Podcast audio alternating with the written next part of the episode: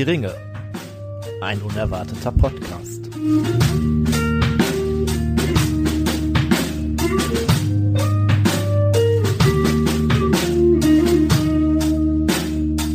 Hallo und herzlich willkommen zu einer neuen Folge Hör die Ringe, ein unerwarteter Podcast und heute in einer unerwarteten Besetzung und in einer, so sagen wir, semi-unerwarteten äh, Umgebung. Wir sind bei Tim im Wohnzimmer, nicht im grünen Drachen.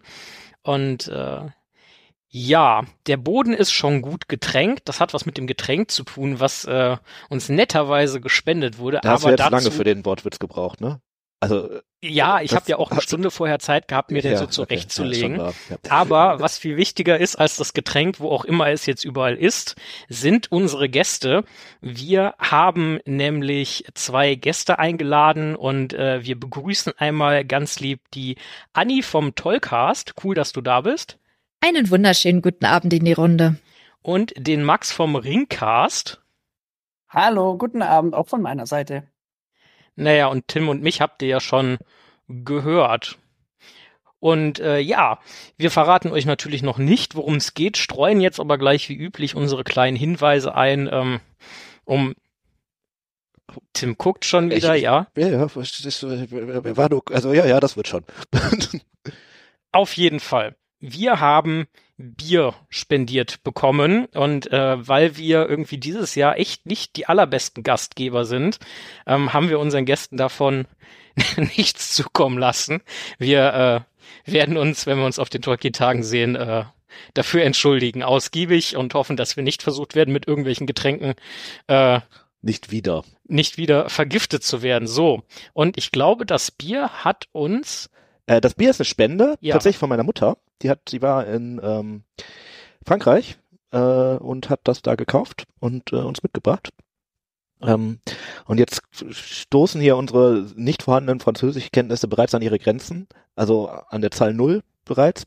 Ähm, aber Simon, was haben wir denn da? Ja, und äh, da muss ich direkt mal äh, den armen Max ins äh, offene Messer rennen lassen.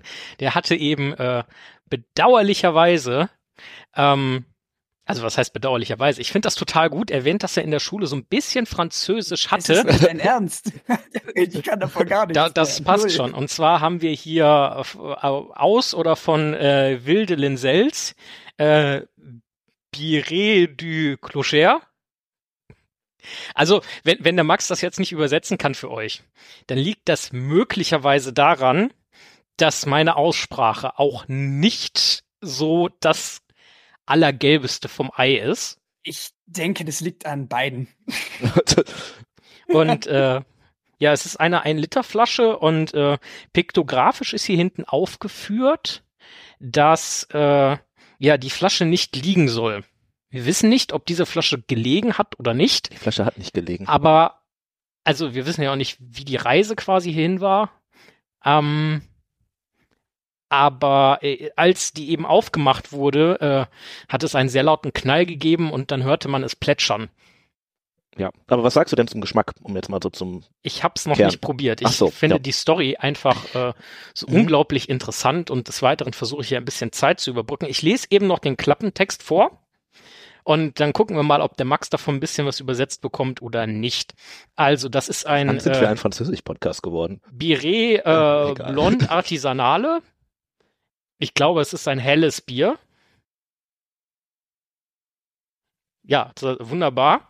Ähm, ja, die äh, Zutaten sind äh, O, Malte Orge, äh, Das- Biere non filtré, non pasteurisé und Refermente en boutique. Ähm, Ich glaube, also ich da ist glaube, Wasser es drin. ist Ich glaube, das ist ein helles Bier. Ich glaube so schmeckt auch, es nämlich ja. auch. Ähm, da ist auch Wasser drin, sicherlich auch Malz und Hopfen. Ähm, ich finde es eigentlich gar nicht schlecht, muss ich sagen. Also ich habe gerade mal einen Schluck probiert. Es schmeckt so ein bisschen säuerlich, wie helles Bier das ja oft tut. Ähm, ist aber gar nicht so, also das, die Flasche ist ja echt irgendwie halb explodiert und so prickelnd ist es gar nicht. Also prickelnd im Sinne von, Äh, mal, wo äh, soll denn das Prickeln jetzt noch im Bier sein? prickelnd im Sinne von äh, sch- schäumend. Also, sondern es ist jetzt dann doch recht, ähm, es schmeckt, ich würde sogar sagen, ich weiß, das ist kein Adjektiv, was man eigentlich bei Bier benutzt, aber es schmeckt so ein bisschen belgisch, so ein bisschen, ähm, experimenteller als äh, normales Helles. Kommt ja von der Grenze Frankreich, Belgien. Kommt es tatsächlich auch. Es kommt aus Oh. Nordfrankreich. Ähm, ja. Hm. Ähm, Wollt ihr Ja. äh, Unwissen von haben? Ich habe null wirklich gar kein Bier, aber ich habe gelernt, da ich kürzlich in Nordfrankreich war, blondes Bier kein helles Bier ist, weil das viel stärker ist. Und da hört mein Bier Ja. Ähm, das kann sein. Also da sind 6,3 Mhm. Umdrehungen drin, was ja durchaus für diese These spräche. ja, das stimmt. Also es, es schmeckt auch ein bisschen, also schmeckt jetzt nicht ganz süffig, ist eher ein bisschen stärker. Aber Ja. äh, ich finde es eigentlich ganz lecker so. Zumindest mal für so ein Glas. Genau, ich denke Guck. auch für so einen Humpen kann man das schon mal machen. Und ja, während ich noch mein Feuerzeug suche, was ich schon wieder verlegt bekommen habe, wir haben natürlich auch Pfeifenkraut und äh, Tim, was hast du denn da Schönes Ähm, ich habe angeschleppt? Ähm, ich, wir haben ja äh, noch äh, ein bisschen was offen, deswegen, wie die Verbindung jetzt zu unserem Thema ist, das werdet ihr vielleicht später sehen. Aber wir haben euch heute mitgebracht von John Ellsbury den Danish Classic Number 22. Ähm, das ist ein Tabak, der von diesem, ja, Ellsbury ist ja so ziemlich das größte Tabakkonglomerat, was es in Deutschland gibt. Die äh, da Virginia Tabak, Kentucky Tabak und äh, Black Cavendish neu zusammengemischt haben ähm, in einer recht kleinen Stärke und ja, also der Hersteller zumindest sagt, es hat ein gewisses Honigaroma. Ich habe jetzt auf diesem Tabak ein bisschen rumgekaut. Ich finde, ja, das hat es, aber man muss es suchen. Es ist wirklich eher ähm, äh, versteckt. Äh, Ja, hätte ich jetzt auch gesagt. mh. Ähm, also ehrlicherweise muss ich sagen, auf Honig wäre ich jetzt nicht gekommen, auch nachdem ich äh, ein bisschen hier meine Pfeife schon fast durchgepafft habe.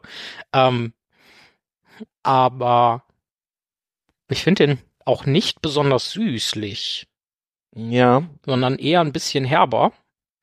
Hm, echt. Ich finde, also ich finde schon, es ist süßlich. Das würde ich schon sagen. also am allerbesten Willen, ich glaube, die süßliche Note finde ich. Ne? Geschmäcker sind ja unterschiedlich. Das stimmt. Ja, das ist wahr. Aber ich finde den an sich okay. Ähm, der brennt auch ganz gut ab, finde ich. Und äh, ich habe die Pfeife jetzt bisher eigentlich auch ganz gerne geraucht. Mhm, Das stimmt. Wenn ihr euch jetzt fragt, was das alles mit dem Thema unserer Folge zusammenhängt hat, sage ich nur Himmelsrichtung. Ja? Dänemark liegt ja von uns eher im Norden. Ja. Ja, ähm, da hat man vielleicht schon so den einen Hinweis. Im Westen liegt Frankreich, das Bier, was wir äh, haben. Und äh, zumindest, ja, eigentlich beide unsere Gäste kommen ja auch von uns aus betrachtet eher aus dem Süden. Also ich meine, mit Düsseldorf ist man da auch immer recht weit oben, aber äh, wir haben keine Nord Leute hier. Ähm, der Osten fehlt noch so ein bisschen, ne? Der, äh, Ja, den Osten kriegen wir da auf jeden Fall noch irgendwie äh, rein, äh, ja, reingezogen in, diese ganze Aktion und mit einem Klall und einem widerspenstigen Bier und äh, Rauch und Feuer und vielen Leuten auf einem Haufen, die sich um ein Thema und eine Angelegenheit kümmern.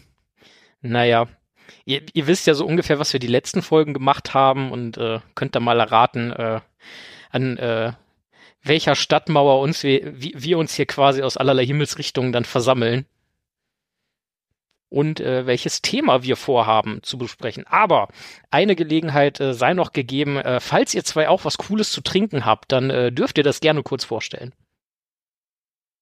Ja, ich habe mir für diese Folge eine Leineperle ausgesucht. Das ist äh, weder Bier noch jetzt irgendwie ein bestimmtes Wasser, auch wenn die Leine ein Fluss ist. Diese fließt durch Hannover und dort kommt dieser Tee nämlich her. Aus dem Teestübchen in Hannover. Ganz große Empfehlung, falls ihr mal in der Stadt seid. In Hannover habe ich studiert und das ist mein Lieblingstee ähm, aus dem Teestübchen. Und das ist ein grüner Räubus-Tee, der überhaupt nichts mit rotem Räubus ähm, zu tun hat oder nicht, nicht vergleichbar ist. Und er enthält Papayastücke, Ananasstücke, Rosenknospen, Himbeeren, Malvenblüten, Ringelblumenblüten, Erdbeerstücke und Granatapfelstücke. Also man könnte jetzt meinen, das ist eher schon fast ein Früchtetee, aber er schmeckt zwar schon fruchtig, aber es ist eher so Richtung Grüntee durch diesen grünen Räubos. Und was sehr, sehr stark rauskommt, sind diese Rosenknospen tatsächlich. Also es ist, schmeckt sehr rosig. Und das, ähm, also diese, diese Mischung mag ich sehr, sehr gerne. Und der Link zur Folge oder die Verbindung zur Folge ist eben meine. Studien, Stadt Hannover. Das klärt sich dann auch noch bald auf. Hervorragend. Das klingt und dass irgendwas mit einer fruchtigen Geschmacksrichtung hier irgendwie bei den Genussmitteln vertreten ist. Das muss Komm, auch so sein. Das, das muss auch so sein. Das ist häufig der Fall. Das klingt auf jeden Fall gut. Äh, Max, du meintest, du hättest äh, auch einen Tee am Start. Ist es ein Tee oder etwas, wo du dann im Anschluss einen im Tee hast? Äh, leider, leider zweiteres nicht. Ähm, ich habe den einen Wintertraum, weil ich habe mir gedacht, ich wollte noch so einkaufen. Da habe ich mir gedacht, stand ich vorm Teeregal, hatte so zwei Sachen in der Hand, so einmal schwedische Blaubeere und einmal Wintertraum. Da habe ich mir gedacht, so, hm, was nehme ich jetzt mit? Ich habe im Endeffekt beides eingepackt, weil ich mich nicht entscheiden konnte. Aber heute habe ich mir dann de den Wintertraum rausgenommen und der ist ähm, zimtig orange und Zuerst hatte ich gedacht, eigentlich, das wäre ein, ein Früchtetee, aber es hat sich jetzt doch als Kräutertee rausgestellt und er schmeckt eigentlich gar nicht so schlecht. Und schön winterlich. Also ich stimme, ich gehe schon in die Winterstimmung. Weihnachten Ah. noch nicht ganz, aber fast. Ich finde das gut. Ja. Passend zum Wetter. Dann haben wir mit den Orangen auch die Mensch. Verbindung zum Osten. Äh, Wie? Wegen O und O? Na, offensichtlich. Äh, es gibt wieder böse E-Mails, Osten. ne? Ja, ja, aber naja. Zimt kommt Obst. aus dem östlichen Gebiet von hier aus betrachtet. Vielleicht wäre dann der Zimtanteil in dem Orangentee irgendwie da eine Verbindung hin. Wunderbar. Dann sind soweit alle Genussmittel abgeklappert, die Himmelsrichtungen sind vertreten. Ähm, und um was wir uns gleich kümmern, falls ihr es nicht schon erraten haben solltet, hört ihr wie immer nach der Musik. Bis gleich.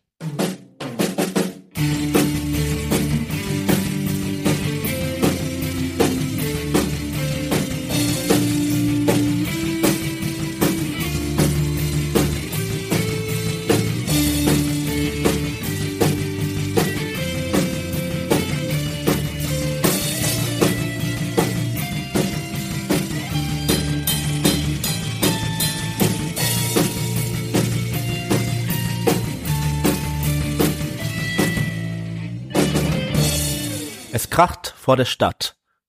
Weltkriegswirken auf dem Pelennor. Wie könnt ihr Hör die Ringe unterstützen? Liked uns auf Instagram, folgt uns auf Spotify, abonniert uns beim Podcatcher eures Vertrauens. Auch über Bewertungen freuen wir uns immer. Am meisten unterstützt ihr Hör die Ringe, wenn ihr ein Steady-Abonnement, dass wir zum Beispiel unsere Technik weiter aufrüsten können, zum Beispiel neue Mikros kaufen, abschließt. Dafür erhaltet ihr natürlich auch immer ein paar Goodies. So, da sind wir wieder. Und äh, naja, für diejenigen, die es noch nicht erraten haben, also so gut waren die Hinweise vielleicht gar nicht. Also für uns irgendwo naheliegend, aber vielleicht ja nicht für jeden. Ähm, deswegen, Tim, ja, worüber Rätsel, reden ne? wir denn heute? Äh, wir sprechen heute ähm, so ein bisschen als, ja, was heißt Abschluss, aber als ähm, Zusammenbringen der letzten Folgen äh, über die Schlacht auf den Pelennor-Feldern. Also wir äh, haben ja jetzt ganz viele Leute gesammelt und mal ganz sehr, ich glaube schon recht detailliert geklärt, wer gerade eigentlich wo ist und wer sich wohin bewegt und wer was vorhat. Ähm, und das muss natürlich noch zusammengebracht werden. Und das machen wir heute. Wir treffen uns also quasi auf dem Pelennor. Ich persönlich muss sagen, eigentlich bin ich ja auch irgendwie Pazifist und alles. Ich wäre da ungern jetzt persönlich vor Ort, aber so aus der metaphorischen Perspektive von oben drauf gucken, Wir das finde ich in beobachten das Ordnung. Ganze und kommentieren es. Deswegen habe ich auch den höheren Stuhl genommen. Ja, Und werden später irgendwo genau. hingeschickt, weil wir Das unseren wird der Plan. Ja. noch, nicht, noch nicht genug geleistet haben, gefühlt. Yay! Also wenn jetzt hier gleich ein Troll in meiner Wohnung steht, dann beschwere ich mich. Aber das ist ein anderes So ein Thema. Hundekopf? Ah, warte mal. Äh, Ähm, ja, ich denke, wir klären einfach mal ganz rudimentär und äh, da äh, würde ich doch direkt mal den Max mit ins Boot holen. Äh, wer steht sich denn in der Schlacht um Minas Tirith auf den Pelennor-Feldern eigentlich gegenüber und wie ist es dazu gekommen? Äh, ja, also ich we weiß jetzt nicht genau, wie aufgedröselt ihr es haben wollt. Also ich mache es jetzt einfach mal ganz einfach. Wir haben, wir haben ja äh, Rohan, die natürlich zur Verstärkung kommen. Dann haben wir äh, Gondor, ja, die innerhalb vom innerhalb von der Stadt noch sind, die ja später den Ausfall haben. Und dann noch äh, auf der auf der anderen Seite halt die Haradrim und Mordor. Genau. In deutlicher Übermacht. Ach ja, und Aragorn. Aragorn kommt ja auch noch irgendwann. Hab ich jetzt fast vergessen. Ja, Aragorn mit den. Ja, stimmt. Der, der, ist ja überhaupt nicht wichtig für die. Fürs, fürs Unwichtiger Nebencharakter. Ähm, mit seiner grauen Schar. Genau. Ähm, das vielleicht noch ein kleiner Hinweis. Äh, wir haben ja gerade, ich glaube, ab dem zweiten Buch eigentlich langsam damit angefangen, immer so ein bisschen aufzudröseln zwischen Film, was passiert im Film, was passiert im Buch. Äh, und äh, an der Stelle sei vielleicht auch einfach nochmal wiederholt, dass so die grundsätzliche Empfehlung, die wir irgendwann mal rausgegeben haben, ja war, wenn ihr die Filme gesehen habt, seid ihr eigentlich bei uns ganz gut aufgehoben. Das seid ihr natürlich auch in dieser Folge, weil wir gehen natürlich auch auf den Film ein. Ähm, aber gerade so die Schlacht um Minas Tirith und auf dem Pelenor und auch wie in den vorherigen Folgen, wie die Leute teilweise so dahin gekommen sind oder die Fraktionen, das unterscheidet sich teilweise doch recht stark zwischen Buch und Film. Da werden wir im weiteren Verlauf auch noch ein bisschen weiter drauf eingehen. Man kann es halt vielleicht so ein bisschen als Add-on sehen, ne? Also die ähm, Filmversion ist ja dann doch ein bisschen zusammengekürzt so. Und das haben wir ja zum Beispiel in dieser Wose-Folge schon besprochen, dass vieles einfach weggelassen wurde aus, ähm, ja, sicherlich auch Zeitgründen oder auch aus dramaturgischen Gründen ähm, oder halt vereinfacht wurde. Das werden wir jetzt sicherlich gleich auch beim Ende der Schlacht äh, doch besprechen. Ja. Und äh, ich denke, wir fangen, also vielleicht ganz kurz noch dazu, es ist zu dieser Schlacht gekommen, weil, äh, ja, wieso ist es eigentlich zu dieser Schlacht gekommen? Und ich glaube, da müssen wir schon die erste Unterscheidung vornehmen zwischen Buch hm. und äh, Film. Äh, ja, Anni, magst du uns vielleicht mal kurz sagen, wie ist es zu der Schlacht gekommen? Du kannst dir gerne eins von beiden aussuchen. Ja. Nun ja. Ich überlege gerade, wie ich das, wie ich das einfach, ähm, weil ich bin natürlich jetzt gleich schon wieder, was wollte Tolkien damit? Und das ist nicht das, was wir gerade hören wollen. Also, wir haben ja die Schlacht um Helmsklamm. Die geht für die Orks relativ schlecht aus. Und dann möchte man natürlich halt gucken, die Menschen trotzdem kaputt zu machen. Und ähm, ist das zu einfach? Man dann sagt, okay, man nimmt einfach das nächste Ziel? Ich fand das gerade sehr süß umschrieben. Kaputt machen. Mir glühen gerade ein bisschen die Ohren, was ihr nicht sehen könnt, aber ja. Das bricht es eigentlich ganz gut runter, ne? Ich, ich, ich würde ich würd auch sagen, eigentlich ist das ziemlich treffend umschrieben. Also ich glaube, wenn wir so den, wenn wir jetzt mal für die Leute, die nur den Film kennen, so den Unterschied vielleicht herausarbeiten wollen. Im Film ist es ja recht, ähm, wird das ja durch Gandalf quasi gesagt, so von wegen, äh, hier Sauron hat rausgefunden, dass es äh, Isildurs Erben quasi gibt, ne, mit Aragorn und äh, er will quasi verhindern, dass äh, der die Menschen wieder vereinen kann und deswegen macht er lieber Minas Tirith platt, weil äh, das ist halt ne, wäre ja die, nennen wir es mal Königstadt von Gondor in äh, Ermangelung eines besseren Begriffs vielleicht. Ähm, und im Buch ist es ja dann doch noch mal ein Tick komplexer. Da zeigt sich Aragorn ja auch, ne, aber direkt da, direkt da ja schon durch den Palantir, was er im Film ja erst dann nach der Schlacht macht. Ähm, und fordert Sauron ja so auch Stimmt, das ist gar nicht in der stimmt, Kinofassung ja, drin, gell? Ja. Ach, ich weiß gar nicht, wie oft ja. ich dieses, dieses, diesen, diesen oh. Satz sag, das kommt nur in der Extended-Fassung. Also gefühlt bei uns im Ringcast die ja. durchgehend. Das ist nur ich in der kann das gar nicht mehr so trennen. Das ist, ja. Aber die ist ja eh die einzig wahre Version daher. Ja, ja. ja, wir saßen hier auch schon das ein oder andere Mal. Ist das auch in der Kinofassung oder nur in der Extended? Ja. Ähm, ja. ja, das ist natürlich die einzig wahre Version. Das ist schon klar, aber ähm, ja, genau. Und im äh, Moment, doch im Buch äh, find, kommt diese Herausforderung quasi schon vorher. So wirklich als, ja, auch da schon, würde ich jetzt zumindest mal so formulieren, als schon bewusstes Ablenkungsmanöver auch um Saurons Blick schon vorher, auch schon vom Schwarzen Tor halt auf die, auf den Westen zu ziehen und nicht so sehr auf das, was in seinem Land oder an dessen Grenze passiert.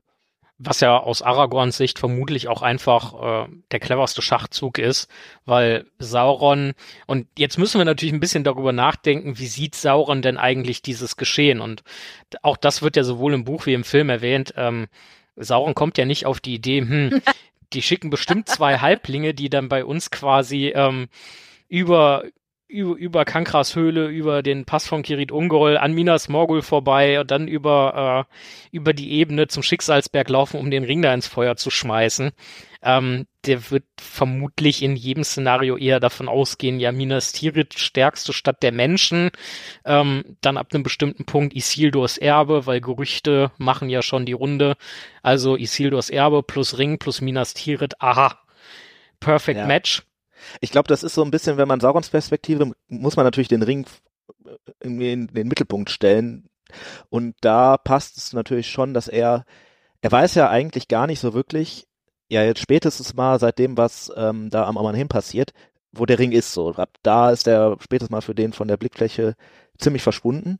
Und es ist schon gut möglich, dass er auch wirklich bei Aragorn, Theoden, Gandalf da auf der Seite eher ist. Weil bei den Halblingen in Isengard war er nicht.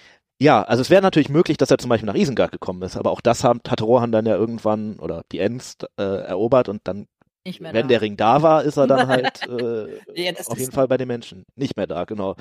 Also Saruman hat ihn offensichtlich nicht, aber Saruman, ja. Hm, Bei Saruman weiß ich nicht, ob wir da noch mal so viel drüber sprechen sollten. Ähm,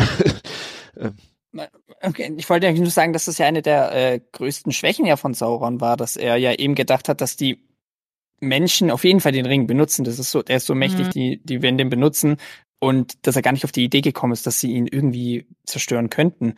Und deswegen Hauptsache rein gefühlt und ich hole mir das Ding jetzt zurück. So gefühlt ist es. Ich glaube, was man auch nicht äh, wegdenken kann aus dieser ganzen Perspektive, ist die, die äh, Bedeutung von Minas Tirith als die weiße Stadt mit dem weißen Baum. Also das ist, glaube ich, schon etwas, was Sauron, der ja auch in Numenor war, der den äh, Baum noch als Nicht-Setzling kennt. Also dass, dass, dass diese, wie sagt man, diese, die, die, die Bedeutung dieses Baumes oder das, das Symbol, das war das Wort, was ich gesucht Mhm. habe, das Symbol, was dieser Baum ausdrückt, der natürlich in dem Moment halt als relativ verdorrt ähm, da ist, also dargestellt wird, ähm, aber halt ja auch immer noch bewacht wird. Das ist zum Beispiel auch im Buch eine ganz schöne Szene, finde ich, als Gandalf das Pippin halt irgendwie so versucht, in einfach zu erklären, ähm, dass dieser Baum halt Hoffnung bedeutet und dass er deshalb halt bewacht wird, damit dem halt ja nichts passiert. Und ich glaube, dass Sauron halt schon jemand ist, der halt so ganz viel auf der subtil emotionalen Ebene ja auch anrichtet. Ne? Und wo halt keine Hoffnung mehr ist, da brauchst du auch eigentlich nicht mehr in den Kampf zu ziehen. Und ich denke, dass deshalb vielleicht auch ähm, das eben so ein lohnendes Ziel ist, nicht nur, dass da, da es halt eine große Stadt ist und so das Zentrum von Gondor geworden ist und Gondor halt nur einfach mal näher an Mordor dran ist als äh, andere Gebiete, ähm, ist das, glaube ich, schon auch diese, diese Symbolkraft, Minas Tirith zu zerstören, glaube ich, nochmal anders als, ja, Osgiliath ist ja schon ziemlich kaputt. Ähm, aber wenn der jetzt irgendwie, keine Ahnung, sich irgendeine andere Stadt aussucht oder irgendeinen anderen Ort als erstes angreift, ich denke mal, das ist schon nicht zu unterschätzen, von der Bevölkerungszahl mal abgesehen. ja, Gondor, ja, Minas Tirith ist ja sozusagen Mhm, das, also genau. das ist ja das Zentrum des Westens so gesehen, ne? Zumindest was, wenn man jetzt die Elben vielleicht mal so als spirituelle Wesen über der ganzen Mhm. Geschichte betrachtet, so, aber was so das Reale betrachtet, ist das nun mal Ja. nicht nur die größte Stadt, sondern auch sicherlich die wichtigste für nicht nur Gondor, sondern auch den Rest. Ja, Und es Und ja Aragorn letzt- schlägt ja in die gleiche Kerbe wie das, was Anni gerade sagt. Menschen Er macht ja genau ja. das und genau. sagt dem hier, ich bin der König, ich bin die Hoffnung und ähm, Ja. da reagiert der Sauron dann auch genau drauf. Ja. Und äh, der nächste Punkt ist, Minas Tirith ist ja auch eigentlich so das in Anführungszeichen letzte Mhm. Symbol seiner großen Niederlage. Denn Arnor existiert nicht mehr. Äh, Minas Isil ist zu Minas Morgul geworden. Und äh, Die Elben ja, sind was, ja, was, hm, und ja. die Elben sind äh, schwindend äh, und äh, haben auch dadurch, dass Eregion so auch nicht mehr existiert, halt auch kein großes Reich mehr, sondern nur noch halt so, ja, vereinzelt, äh, ja, kleinere. Ja, wirklich reiche, von mir aus auch kleinere Reiche, aber eher so, Oder? ja, Mhm. Ah. total versprenkelt, genau. Hm. Und äh, das mit Und ich Sicherheit glaube, auch. ich weiß nicht, ob das Also, jetzt nur mir so geht, ähm, weil ich da so ähm, affin bin dafür, aber Ich glaube auch, dass diese Bibliothek von Minas Tirith als Wissensort, als Wissensarchiv ähm, die Traditionen, ähm, die Geschichte halt auch von Numenor noch. Das ist ja sonst, das geht ja alles verloren, ne? Wenn dann halt auch die Dunedain mal nicht mehr sind oder so, das ist halt weg. Äh, und ich glaube schon, dass das vielleicht halt auch insofern eine Bedeutung hat, als dass du halt mehr als eine Stadt oder diesen Baum halt auslöscht, sondern halt auch das Gedächtnis dieses Volkes damit auch irgendwo verschwindet. Ich weiß nicht, ob ich da jetzt zu sehr als Historikerin drauf gucke, mhm. aber da, das wäre jetzt für mich so mit das Schlimmste. Nee, okay, der Baum wäre natürlich auch schad drum. Äh, und, und, aber äh, so, wenn jetzt die Menschen in Sicherheit wären, dann ist, ist der Ort ja nicht mehr so, so wertvoll. Aber dieses, dieses, dieses Wissen, was da gebündelt ist, diese, diese Aufzeichnungen, das wäre halt auch unwiederbringlich verloren. Und das, da kannst du halt auch nicht mehr so viel dann damit aufbauen, ne? Kannst du halt auch nicht mehr so viel dann damit aufbauen. Ja, das und ist es steht ein total ja geiler Punkt. Und ja. deswegen laden wir uns Gäste ein. Unter anderem auch, weil sie zu den Themen affin sind, wie bei dir jetzt der Fall. Ähm, weil das ist, muss ich ganz ehrlich sagen, das ist oh, ein Punkt, okay. ich glaube, ich wäre da locker nicht drauf mhm. gekommen. Ähm, ich, ich habe da auch noch nicht so drüber nachgedacht, aber wenn ich jetzt jetzt tue, passt das natürlich auch total dazu. Mega, genau. Dass Minas Tirith ja auch so ziemlich das letzte große architektonische mhm. Überbleibsel von Numenor ist. Also ich mhm. denke schon, dass wenn er das jetzt kaputt macht, jetzt mal ganz platt gesprochen, können die das auch so erstmal nicht wieder aufbauen, weil mhm. auch das Wissen natürlich geschwunden ist und nicht mehr so weit ist und ähm, aber was, äh, was ich mir direkt gedacht habe, ähm, ist so dieses, und da sieht man um es jetzt mal wirklich so drastisch zu formulieren, auch einfach diesen, diesen kompletten Genozid, ja. den Sauron da eigentlich mhm. vorhat. So wirklich alles aus diesem Volke oder dieser Kultur und das ist natürlich vor allem auch Geschichte und gebündeltes Wissen und das liegt nun mal hart gebunkert im Minas Tirith, ne? Gandalf geht ja nicht umsonst da in die tiefsten, mhm. äh, tiefsten Kerker rein und, und guckt so, ja, wie, wie war das denn damals vor 3000 Jahren, als Isildur den Ring gefunden hat. Ähm, ja. Was mir da klar. so gerade auffällt oder was es jetzt auch darüber ging, um die, wenn die komplette Kultur und das das komplette Dasein sozusagen der Menschen zerstört wird, wenn man es mal so aus der, aus der Sicht von Sauron betrachtet, ist es ja eigentlich gar kein schlechter Schachzug auf sagen wir mal, wir beziehen es jetzt mal, ziehen es 100 Jahre nach hin, also in, in die Zukunft und Sauron gewinnt. Weil es, gibt, es wird ja immer noch Menschen geben. Zwar, also so wie es im Film Gothmog sagt, äh, das Zeitalter der Orks wird kommen, wenn Sauron gewinnt. Aber ähm, dass wir dann, er zerstört ja nicht nur eine Stadt oder sonst was, er zerstört die ganze Kultur, die komplette Kultur der Menschen, Numenor und so weiter. Und worauf ähm, passieren meistens irgendwelche Re Revolutionen oder Rebellionen. Das ist ja immer, haben die noch irgendwie einen Hinterhalt. Hier, wenn die Menschen dann nichts mehr haben, wo sie, sagen wir mal, sich erinnern dran können, dann ist es leichter für Sauron sozusagen in seinem Reich für Ruhe zu sorgen. Ja. Es, das, das Wissen um die Freiheit geht verloren. Das ist vielleicht, darauf kann man es runterbrechen. Ja wenn du, wenn du in Sklaverei aufwächst, dann machst du vielleicht das Beste aus dem, was du daraus machen kannst, aus der Situation. Du träumst vielleicht davon, frei zu sein, aber das Konzept musste ja auch erstmal kommen. Das wird jetzt sehr ethisch und sehr philosophisch. Ähm, weiß der Mensch um seine Freiheit, die er haben könnte, wenn er sie nie erlebt und auch nie erzählt bekommt? Und ist die Frage, bekommt er sie nicht erzählt? Also wie viele Generationen brauchst du? Oder trennst du halt die Kinder von den Erwachsenen und ziehst die halt anders auf. Also das wäre, wenn man jetzt so eine Diktatur aufbauen möchte, die gut funktioniert und wo die Menschen relativ happy sind, vielleicht, also ja, jetzt vielleicht nicht wirklich happy oder glücklich, aber halt nicht aufmucken, sondern erstmal haben so nicht, also es geht ihnen nicht wahnsinnig schlecht und sie wissen nicht, was sie haben könnten. Wie lange dauert das, bis sie auf diese Idee kommen? Das führt jetzt wahrscheinlich absolut viel zu weit, aber es ist vielleicht auch so ein Gedankenanstoß, was könnte denn passieren oder was könnte Sauron vorhaben, der ist ja nicht dumm. Der ist ja hochgebildet, ähm, sehr mhm. intelligent. Und der denkt langfristig, ja. ne? Der also hat der Zeit, was hat der schon der alles hat Zeit erlebt? auch. Von wem ja, hat der gelernt? Also das ist auch etwas, was ich immer wieder interessant finde, wenn man halt mit Menschen sich unterhält, die zum Beispiel halt erstmal nur die Filme kennen. Dann ist Sauron so das ultimativ Böse.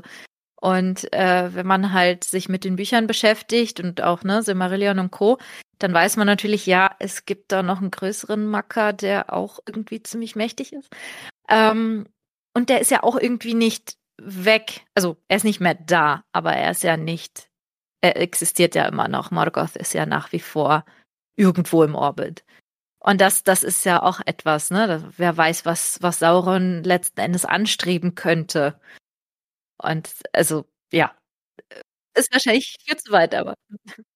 Wir haben da ja mal in der Sauron-Folge drüber gesprochen. Ähm, was sind eigentlich Saurons Motive für seinen Fall? Also warum geht Sauron zum Bösen? Und ähm, das ist ein sehr vielschichtiges Thema sicherlich, aber das ist ja auch, also wir haben ja zum Beispiel damals auch festgestellt, dass wir eigentlich finden, dass Sauron viel erfolgreicher ist in dem, was er tut, als Morgoth für die Mittel, die er zur Verfügung hat. Ähm, weil Morgoth am Ende ja dann doch irgendwie einfach an sich selber scheitert. Ne? Und das passiert Sauron eigentlich, Genau. eigentlich nicht, bis halt Sauron die Sache ist mit dem Ring passiert. Ja. Also Sauron Ja. ist auf Ja. jeden Fall auch ein Tacken arrogant Mhm. ähm, und ist halt auch sehr von diesem Machtstreben und von Macht gleich, gleich Wissen, Mhm. Stärke, Gerissenheit und, und Manipulation und so getrieben, ähm, obwohl die Vorstellungskraft zu den Hobbits dann doch nicht gereicht hat. Und das ist etwas, Morgoth war da aus unserer Sicht eigentlich eher so, so ich kenne meinen Handwerkskasten und den benutze ich auch. Und wenn das mit dem Handwerkskasten nicht mehr klappt, dann hat er halt ein Problem. Mhm. Und Sauron ist da viel flexibler. Mhm. Ja. Worüber wollten wir jetzt in dieser Folge gleich Ähm, nochmal sprechen? Ja, äh, im, im, Im Großen und Ganzen hat das eigentlich den Punkt schon getroffen, weil als nächstes auf meiner Fragenkarte hätte ich quasi gehabt, so, welche Ziele haben eigentlich unterschiedliche äh, Charaktere und Protagonisten Mhm. in dieser Schlacht? Und das eine wäre natürlich Sauron gewesen und äh, einen ganz großen Teil davon haben wir gerade schon abgerissen und der andere ist natürlich im Optimalfall halt äh, den Erben Isildurs töten und den Ring Ja, finden. also es gibt, glaube ich, drei Sachen, wo, Ah, ja. was Sauron, ich sag mal, wenn er drei Ziele formulieren kann, ist das sicherlich den Ring finden, wäre der Best Case, Gondor vernichten, wäre mindestens mal nice to have, wenn nicht mehr, und äh, Aragorn töten wäre auch gut. So, und wenn alles drei erfüllt ist, ist er zufrieden. So, ja. er schafft nichts von den drei, das ist ein bisschen blöd gelaufen, so, aber äh, an sich wäre das wahrscheinlich das Ziel. Ja, und am Ende war er so wütend, da ist ihm glatt das Auge ey. geplatzt. So- Oder so ähnlich. Ah, der arme Bluthochdruck, du. Ja, das ist nicht, das Ähm. ist nicht lustig. Wenn du deine Medikamente vergisst, ist halt irgendwann Ende, ne? Um, um das auf den Film ein bisschen zu beziehen und möglichst witzig zu verpacken, äh, ist es sehenden Auges schiefgegangen. Oh Gott, war der flach. Was, was Sehen des Auges heißt nicht, dass man hinguckt, ne? Los, los war, wo sie gemerkt haben, der Ring wurde innerhalb des Schicksalsberges auf den Finger gesteckt. Oh shit, oh shit. Oh, merkt ihr auf jeden Fall. Das, das ist ein Punkt, den müssen wir uns ganz dringend irgendwie merken, weil eine Folge über den Schicksalsberg machen wir bestimmt auch nochmal. Ähm, ja, weiter zu den Motiven und zu den Zielen. Äh, Sauron hat ja seinen äh, ja, treuesten Untergebenen oder vielleicht auch nicht, haben wir über Saurons Mund schon mal gesprochen, ähm, Mhm. Kommt noch. kommt noch, gut. Ähm, er hat ja den Hexenkönig als seinen Heerführer für diese Aktion auserkoren. Was sind denn die Ziele des Hexenkönigs in der Schlacht um Minas Tirith und auf dem Pelennor? Also ganz egoistisch von ihm mal vielleicht darstellen, dass er stärker ist als Gandalf. Vielleicht. Ja. Das scheint ein Ding zu sein, ne? Sowohl Ja, im Buch stimmt. wie auch in der Extended im ja, Film. Es ist, es ist wie so zwei Schachfiguren, ne? So schwarz und weiß. Also diese, dieses ultimativ Gute und dieses ultimativ Böse stehen sich da irgendwie so gegenüber. Ansonsten hätte ich gesagt, auch halt irgendwie so Angst und Schrecken verbreiten, Macht ausüben. Das ist, glaube ich, schon so etwas, ähm, was die Nazgul an sich ja verkörpern, aber bei ihm halt so eine, kein Mann kann mich töten. Also er ist ja schon auch super von sich überzeugt.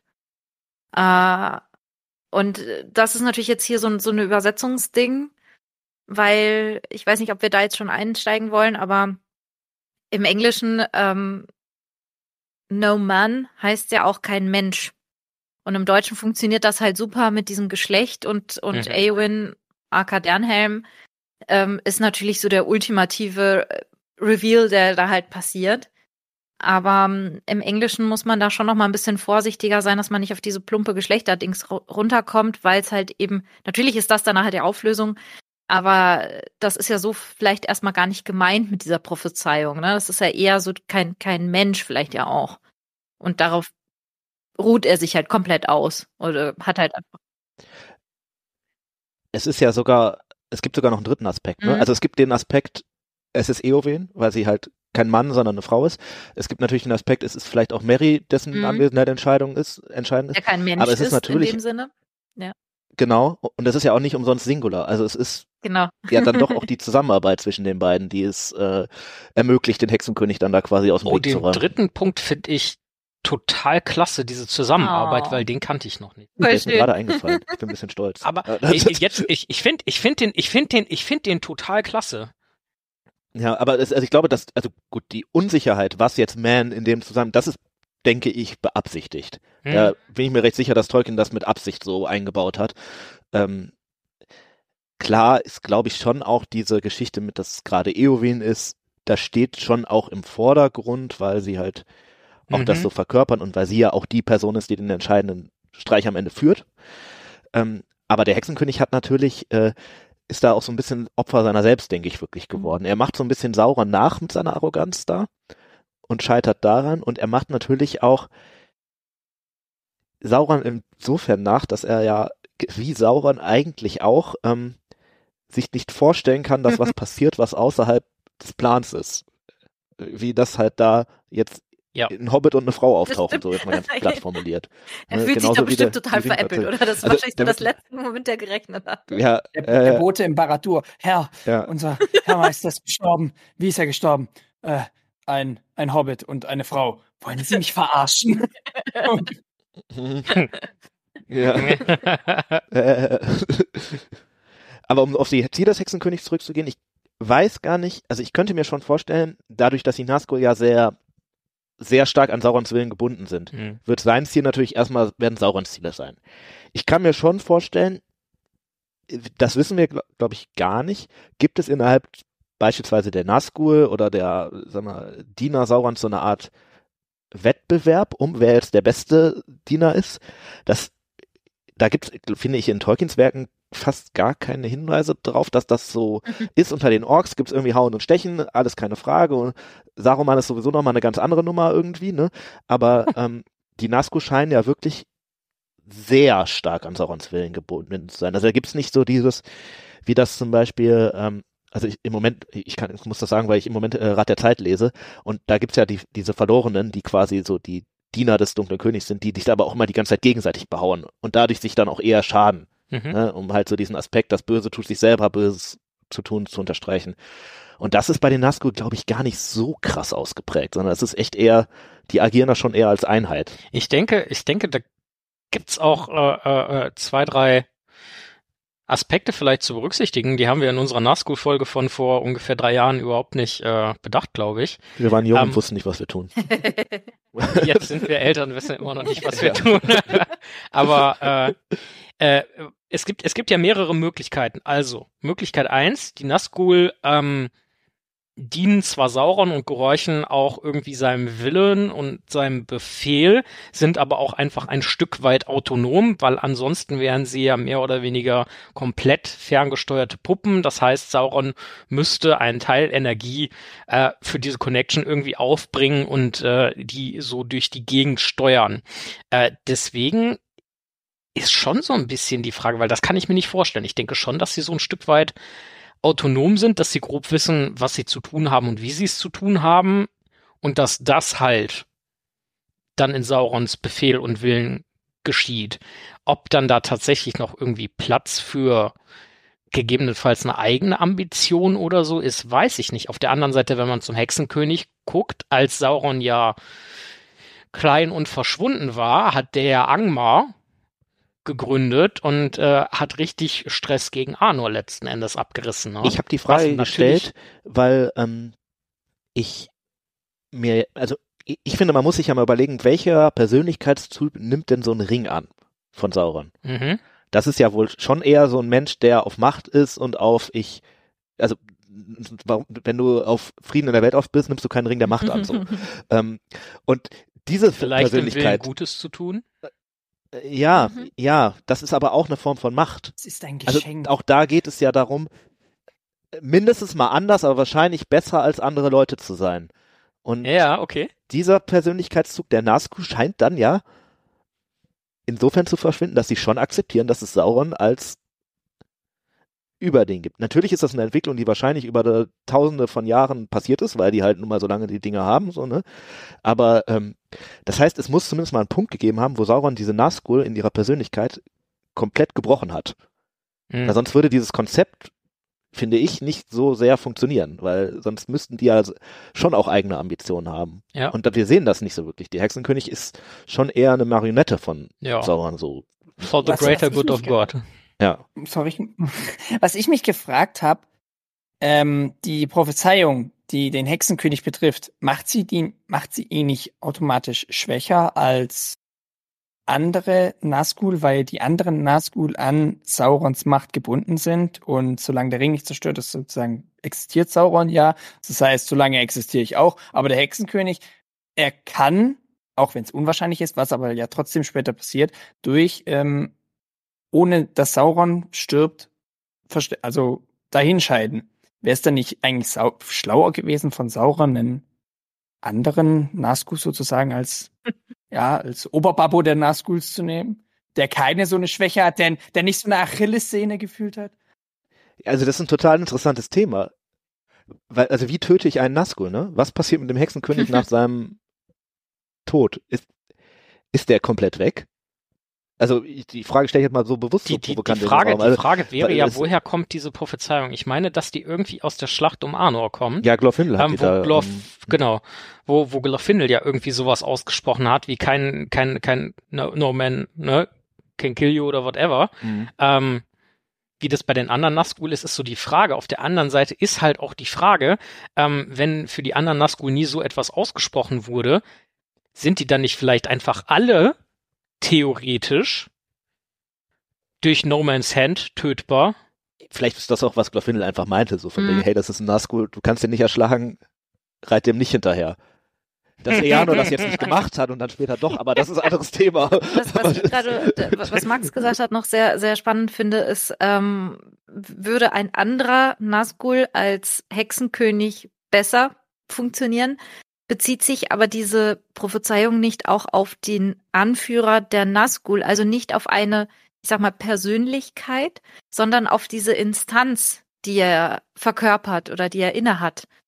Und wäre dann eigentlich ja völlig wurscht, ob das jetzt der, keine Ahnung, ähm, Melchior, Balthasar oder sonst irgendwer macht, sondern äh, also welcher von denen diese Rolle innehat, sondern Mhm. es geht um, um, um, um, um die Rolle an sich. Ähm, und ich, also ich habe das bislang immer so interpretiert, dass das auch den anderen Nazgul drohen könnte, dieses Schicksal. Aber dass man halt erstmal ja versucht, den, den Anführer irgendwie platt zu machen. Also, dass man erstmal auf den geht. Das heißt, äh, ein Anführer steht ja immer anders, ähm, sozusagen in, in, ach, wie sagt man auf Deutsch, in, ähm, ist anders in Gefahr als das Fußvolk. Das Fußvolk ist natürlich das erste Kanonenfutter, aber der, der Anführer ist ja eigentlich der, auf den man es absieht. Weil wenn der weg ist, dann ist das Fußvolk, denkt man ja mal so, aufgeschmissen. Und äh, insofern würde Mhm. diese Prophezeiung, wenn ja die anderen Nazgul das tun, was der Hexenkönig ihnen anschafft, der wiederum halt seine Befehle von Sauron bekommt, würde man damit nicht eigentlich diese neuen auch halt arg schwächen, wenn man erstmal den Anführer wegnimmt und die dann so ein bisschen kopflos, äh, ja, im Kopf haben sie eigentlich eh nicht mehr. also, ähm, was, was machen die denn ohne ihren Anführer? Gehen die dann direkt zu Sauron? Äh, So nach dem Motto, Chef, sag mal, was machen wir denn jetzt? Also dieses, dieses, mich würde das mal total interessieren, wie, wie läuft denn da so eine, so Ja. eine Krisensitzung bei denen ab? Ähm, wie, wie sind da, wie, wie, ist das aufgeteilt? Das, das sind ja lauter Dinge, die wir nie erfahren und auch niemals wahrscheinlich erfahren werden. Außer es taucht nur irgend so ein Einkaufszettel auf von Tolkien, wo genau das draufsteht. Äh, man müsste Günther Wallraff mal nach Baratur schicken, um mal da ein paar äh, Aber das ist, mal zu beleuchten. das ist, das ist, das ist gerade äh, Gold wert. Erstens, ich finde es einfach furchtbar interessant und zweitens, äh, der Hexenkönig steht als Folge noch bei uns auf dem Bingo-Zettel. Ähm, das kommt da mit Sicherheit alles irgendwie rein. Der Input und äh, Sehr schön. ja, äh, ich würde, ich würde pro forma dann einfach mal weitermachen, weil äh, also der, der Katalog ist noch lang. Und wir werden eh keine Ähm, Antworten finden. Das kann uns nur frustrieren. Oder weiter Äh. anstacheln, immer absurdere Antworten zu finden. ähm, ja, äh, wir, als nächstes habe ich hier so, welche Ziele verfolgen denn eigentlich die Haradrim? Also bei den Orks ist es ja ziemlich klar. Ähm, das sind halt die Soldaten Mordors in dem Fall, die schon durch Morgoth quasi erschaffen und dann halt immer irgendwie am Bösen geklebt haben und so der klassische Gegenspieler zu den Menschen und Elben waren. Aber die Haradrim selber sind ja auch Menschen und die Menschen aus Kanz, die Variax im Buch, Film kommen sie nicht vor, ähm, sind ja letzten Endes auch Menschen. In dem Fall aus dem Osten ähm, und aus dem Süden äh, hatten wir auch jeweils schon mal drüber gesprochen. Aber welchen konkreten Nutzen außer Sauron quasi dienbar zu sein, haben die denn? Ne? Und um hier vielleicht nochmal Faramir mit ins Boot zu holen, so wer weiß, welches Versprechen und, und, und welche Not und welche Träume etc., welche Lügen, welcher Verrat hat die denn dahin getrieben? Weil grundsätzlich fällt es mir zumindest schwer zu glauben, dass es einfach gute Menschen oder von Natur aus gute Menschen, von Natur aus äh, böse Menschen oder Völker gibt. Ja, ja, irgendwie müssen die schon, Weil also irgendein Ziel müssen die ja, schon die haben. marschieren Ne? ja, Ja. weit, wirklich weit. Ja. Um dann Und auch mit richtig vielen. Leuten. Ne? Ja. Also es wird jetzt nicht so, denke ich, also ich kann mir nicht vorstellen, dass sie wirklich einfach nur dann so ein Zettel eintrifft von wegen, hey, übermorgen treffen wir uns mit allen und geht's los. Nach dem Motto, und dass sie dann alle sagen, ja, okay, um jetzt 15 Uhr auf dem Äh, Parkplatz ja. hinter der Schule. Genau. Ich stelle mir das äh, eher wie so ein Marschbefehl vor von Sauron, aber das, äh, Aber glaubt ihr nicht, dass sie denen irgendwelche Versprechen in dem Sinne schon gemacht haben? Ob es Land ist, dass sie denen sagen, hey, Gondor ist großes Land, da könnt ihr dann euch niederlassen oder ähm, Gold oder irgendwas, also irgendeine Motivation außer Angst, was sicherlich auch eine Motivation ist für die Haradrim vor Sauron, ähm, kann ich mir schon gut vorstellen, dass das da auch im Spiel ist, weil die ja wirklich, also wenn man nur Angst vor Sauron hätte, muss man ja sagen, wahrscheinlich gewinnt er das Ding ja vor Minas Tirith und dann reicht das auch, wenn ich mal so eine sag mal, äh, Anstandsbrigade dahin setz, schicke, dass man sagen kann, wir haben mit, also so alle Hobbits äh, vor, Die vor zwölf, äh, die, die, die Bogenschützenkompanie. genau. ähm, sondern die scheinen ja wirklich überzeugt zu sein. Die schicken da ja wirklich ein Riesenheer mit König und allem hin irgendwie. Ähm, und das mache ich ja doch eher, wenn ich wirklich auch zumindest an, an den Personen dieser, der Anführer von denen auch denke, dass es, ich will auf jeden also Fall, dass das mich gelingt. nur ähm, ganz in meinen ganz grauen Gehirnzellen, dass irgendwie Gondor und die Haradrim auch eine Vergangenheit haben und Mhm. dass vielleicht da irgendwie auch Rache oder sowas im, ich meine, Rache ist ja ein ziemlich, also in Literatur oder Filmen oder sonst was, ein schon sehr äh, prägendes, eine prägende Emotion, die sonst was zu irgendwas fähig macht. Also, dass vielleicht das auch mit im Boot ist. Oder auf dem Elefant, wie man es auch sagen will. Ich kann mir das sehr gut vorstellen. Also ich glaube, dass man ja zu seinem Nachbarn eh immer so eine ganz besondere Beziehung hat. Ähm, das äh, zeigt ja auch unsere, ähm, ich sag mal, echte Geschichte. Wenn man so in Ländern denkt, äh, gucken wir uns einfach mal Frankreich und Deutschland oder Großbritannien und Frankreich an oder so. Das, die waren natürlich immer super Freunde. Ähm, und ich denke, dass da halt so diese, diese ähm, alte Feindschaft oder vielleicht auch so ein bisschen dieses, ähm, ah, wie nennt man das? Fällt mir jetzt gerade das, das, das, ähm, das deutsche Wort nicht ein. Also Äh, historisch ist es, glaube ich, Ja. Erbgemeinschaft, das Wort, was da immer so, bei, so eine, gerade bei nee, ich Deutschland und meinte eher so, wenn man sich so misst aneinander und wer ist jetzt eigentlich der Ja. Bessere, so. Ähm, Competition, ja, Wettbewerb. genau, so war es. Also ich glaube, das, das spielt da vielleicht halt mit rein. dann ist Gondor ja schon ein sehr, sehr fruchtbares Land mit einem sehr gemäßigten Klima, wo so ziemlich alles irgendwie wächst. Und Harad ist ja halt schon eher halt, also zum Teil so Ödland und dann zum Teil aber so dschungelig, also wo jetzt auch nicht unbedingt alles wächst, weil es einfach dann zu feucht ist. Und ich glaube, das, das könnte ein, ein Anstreben vielleicht halt auch sein, dass man halt in ein Land äh, zieht, wo es einem halt irgendwie ackerbautechnisch besser geht also wo man besser leben kann. Oder vielleicht ist das Gras auf der anderen Seite halt einfach immer grüner. Ähm, so gerade beim Nachbarn. Da ist. Mhm. Ja, also das, das könnte vielleicht irgendwie eine Motivation sein, könnte ich mir vorstellen. Und dann ist es ja auch so, dass ja die Harad, das sind ja auch ganz viele Einzelstämme, die halt ja auch untereinander so ein bisschen auch im Clinch teilweise liegen, wenn ich das richtig auf dem Schirm habe. Und ich weiß nicht, ob nicht, ich meine, der Mensch ist ein Rudeltier so ganz banal runtergebrochen. Und ich weiß nicht, ob nicht diese, dieser Wunsch nach Einigkeit, nach wir sind ein Volk, nach Identifikation vielleicht auch damit reinspielt, dass so ein gemeinsamer Feind unfassbar viel anrichtet, vielleicht auch positiv anrichtet mit einem Volk, dass man sich dann doch eher zusammenrottet oder sich ne, so so so alte Querelen beiseite schiebt und sagt, okay, Dafür kämpfen wir jetzt. Wir kämpfen dafür gemeinsam. Das macht sehr, sehr viel mit Menschen. Also nicht nur in Harad, sondern vor allem sehen wir das auch in unserer eigenen Geschichte und leider ja auch, auch in, unserer Gegenwart. Ja, ja. Müssen wir das ja auch wieder miterleben. Ähm, das, das ist eine Motivation, die würde ich nicht unterschätzen, tatsächlich. Weil sie haben Bodenschätze, sie haben Land, großes Land. Also es ist jetzt nicht so, dass sie keinen Platz haben und einfach woanders hin wollen.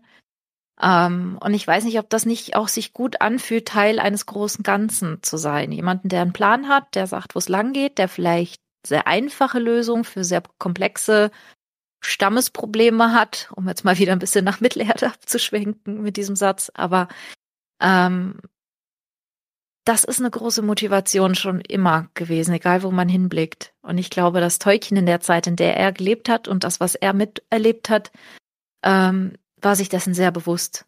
Und hatte ja eh ein sehr, sehr feines Gespür für Gesellschaft, für Politik und ähm, für Menschlichkeit auch, wenn man es ganz, ganz, ganz runterbricht. So die Motivation einer einzelnen Person und die Motivation eines Volkes, das vielleicht ein Volk werden möchte, vielleicht noch gar keins ist? Das ist ja vielleicht auch, also das ist jetzt mit Sicherheit ein bisschen Küchenpsychologie, ne, was ich jetzt hier sage. Aber wenn man sich vorstellt, Tolkien und der Zweite mhm. Weltkrieg ist ja eh immer ein kritisches Thema. Ähm, aber es ist ja schon so, dass er gut, böse und so, das passt alles in dem Vergleich nicht, ne? Aber dass er schon auch mitbekommen hat im als er den Herrn der Ringe geschrieben hat, dass es sich so diese, ähm, beispielsweise mhm. diese Anti-Hitler-Koalition irgendwann gebildet hat und dass das schon so ein, eine Geschichte war von wegen, ja, das müssen wir jetzt hier gemeinsam stoppen. Dass das jetzt auf die Geschichte insofern nicht anzuwenden ja, ja. ist, dass die Haradim jetzt eher auf der anderen Seite stehen, ne? Jetzt mal beiseite gestellt, aber äh, ich glaube schon, dass dein Punkt, den du sagst, völlig richtig ist, dass dieses, dass auch wir gegen die ein, ja, eine das, deutliche Motivation schaffen du, du kann. Du kannst da noch viel weiter zurückgehen. Jetzt ja. komme ich natürlich mit meinem Steckenpferd wieder angeritten, aber wenn du dir ähm, so diese Schlacht an der Somme jetzt mal einfach vorstellst, Westfront, Erster Weltkrieg. Großbritannien und Frankreich kämpfen gemeinsam gegen die Deutschen.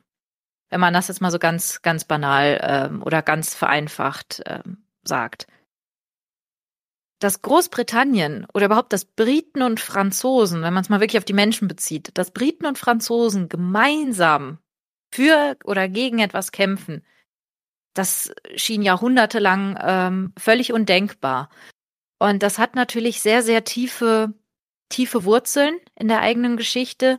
Dann hast du natürlich Könige, die dann irgendwie äh, aus einem französischen Geschlecht äh, kommen und in Großbritannien regieren und so weiter. Das führt jetzt alles viel zu weit.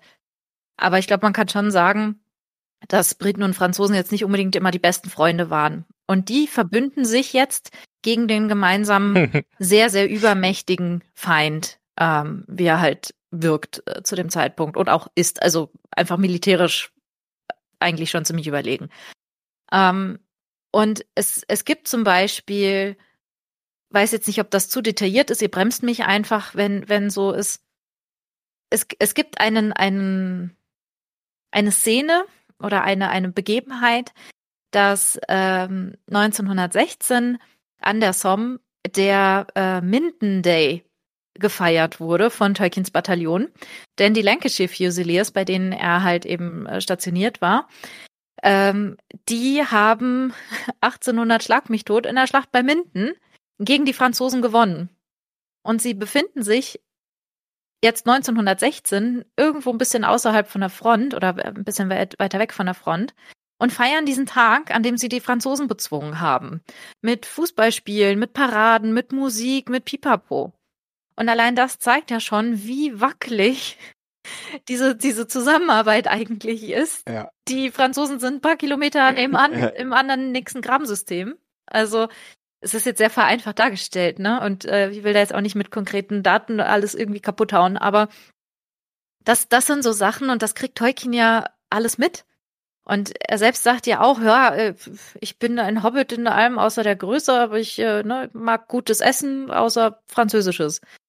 Das ist jetzt auch sehr vereinfacht. Aber ich glaube nicht, dass die Briten und die Franzosen so ähm, weißt du, die, die sind eigentlich keine Verbündeten. Sie werden es aber jetzt in dem Fall, weil sie halt einfach auch keine andere Chance haben.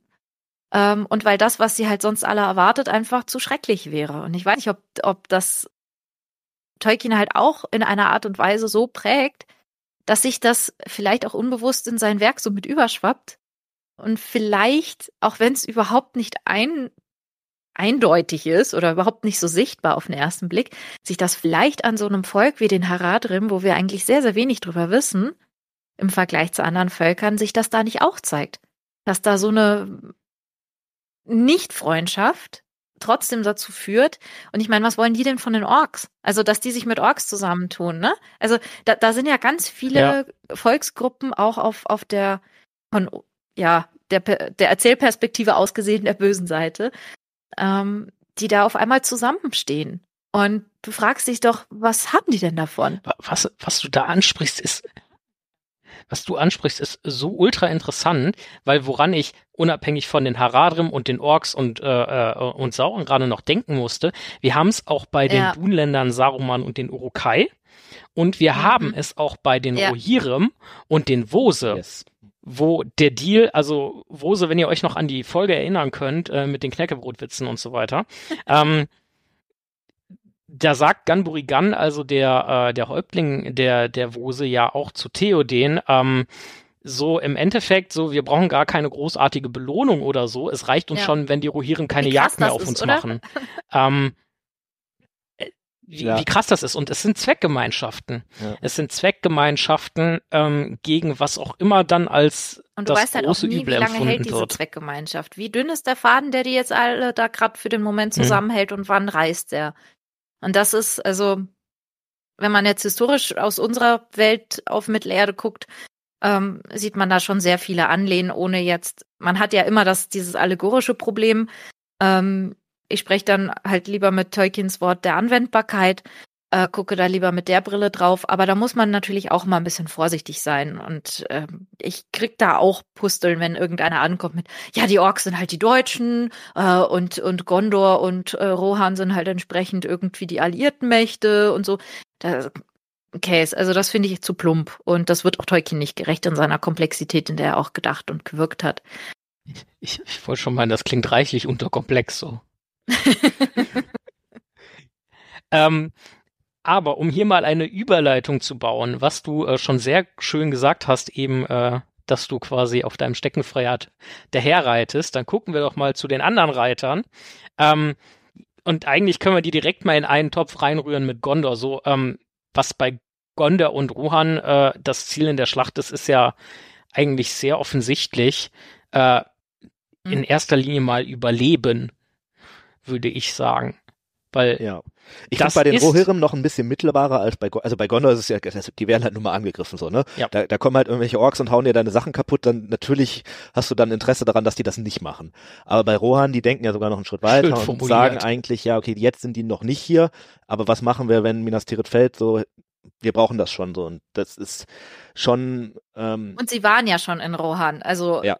Mhm. Ne? Genau, sie haben Also das ja die- schon erlebt, was passiert. Sie haben wenn- das schon ja. erlebt, sie haben ja. Ja. schon Geflüchtete, sie haben schon zerstörte Häuser und, und, Ja. und, und äh, zu Hause, das vielleicht äh, unwiederbringlich verloren ist. Ähm, das ist ja alles schon geschehen. Das heißt, Rohan guckt da nochmal, glaube ich, mit, ne, mit einer anderen unmittelbaren Erfahrung drauf, diese ganze Situation. Ähm, ich heb mir den anderen Gedanken mal noch auf, der passt noch nicht so gut. Mm, Was ich mir gerade zu Rohan denke, ist auch, äh, in Helmsklamm heißt es ja, oder, oder irgendwann heißt es von Theoden ja, ja, wo war Gondor und was hat Gondor für uns getan und bla bla bla. Und äh, nach der Schlacht bei- ist bei ihm auch ziemlich klar so, ähm, unabhängig davon, dass ich jetzt vielleicht trotzdem immer noch ein bisschen pisst bin, aber ähm, da müssen wir jetzt ran. Weil, Ja, das ist ja auch ein Filmding irgendwie, ne? Also Ja. diese ganze Geschichte ist ja ein Filmding, aber ähm, da sieht er das ja im Film zum Beispiel auch, also ich habe das immer so verstanden, dass er das auch in der Zusammenarbeit mit den Elben versteht, dass er das Mhm. alleine nicht schafft, so, ne? Ähm, Ja, ja. Das ist für die Elben jetzt nicht so gut ausgegangen, aber das ist ein anderes Thema. ähm, ähm, also ansonsten würde ich vielleicht in den die Idee noch den Aspekt der Herrschenden einbringen, weil ich mir schon vorstellen kann, dass Theoden eine andere Motivation hat als zum Beispiel Denethor, der Mhm. schon klar will der auch, dass Gondor über, überlebt und das ist so, ne, das ist alles so äh, schon richtig. Ähm, er hat natürlich aber auch, hat Denethor zumindest, denke ich schon, kann, dass man ihm das Ziel unterstellen kann, Herrscher von Gondor zu bleiben. Das wird nicht relevant, weil sich die ganze Geschichte anders entwickelt. Das hätte aber natürlich, falls sich die Mhm. Dinge anders entwickelt hätten, hätte das Mhm. natürlich schon auch Einfluss auf die Schlacht haben können. Mhm. Wenn Aragorn da ankommt und Denethor sagt, okay, wir gehen jetzt zurück, machen die Tore zu und dann lass ihn da kämpfen und dann ist er tot und dann am Ende machen, ne, also ja, ja. das, das wäre ja schon denkbar gewesen.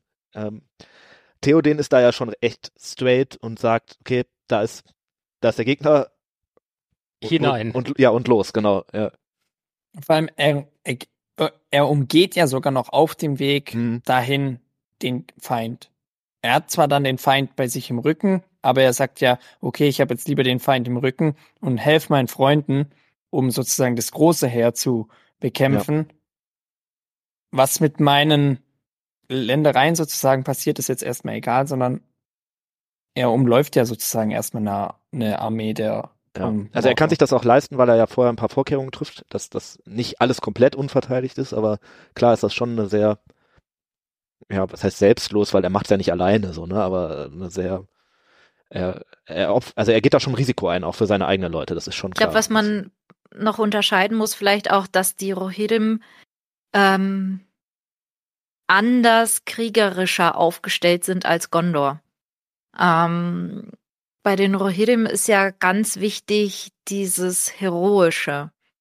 Das, da kommen wir jetzt nochmal in einen ganz anderen Bereich rein. Ich versuche es mal sehr kurz und knackig.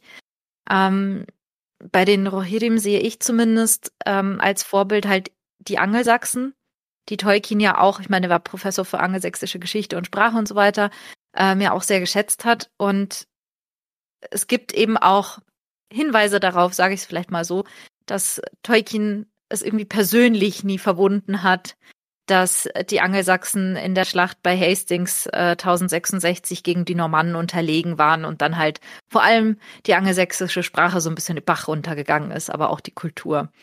Und wenn man jetzt diesen Gedanken, der ist natürlich schon ein bisschen äh, Hanebüchen inzwischen, aber wenn man so halt äh, in Mythologie für England oder halt äh, ne, für England wieder etwas aufzubauen denkt, dann ergibt das natürlich auch aus der Perspektive nochmal sehr viel Sinn.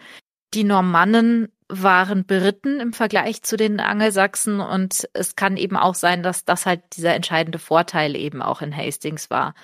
Unter ganz vielen anderen Aspekten, das führt jetzt aber wirklich zu weit, aber weil man es halt mal so drauf runterbricht. Was macht jetzt Tolkien mit den Rohirrim? Er setzt sie angelsächsisch an. Sie sprechen Altenglisch oder ähnlich äh, Altenglisch-isch. Und ähm, auch sonst so, so von ihrer Kultur, von ihren Werten ähm, sind sie da sehr, sehr stark dran angelehnt.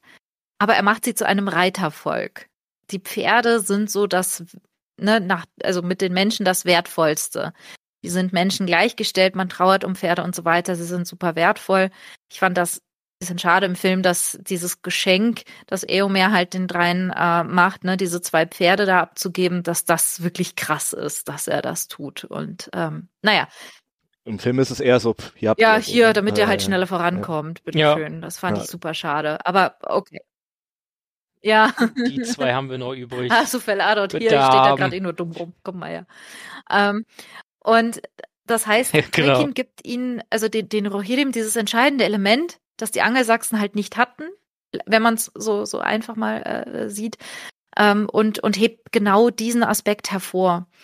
Und dieses glorreiche in die Schlacht ziehen, für Ruhm und Ehre sterben, für Freiheit, sich nicht unterkriegen lassen, das ist halt, das geht aus der angelsächsischen Literatur ähm, über nach Mittelerde, nach, nach Rohan, ganz explizit.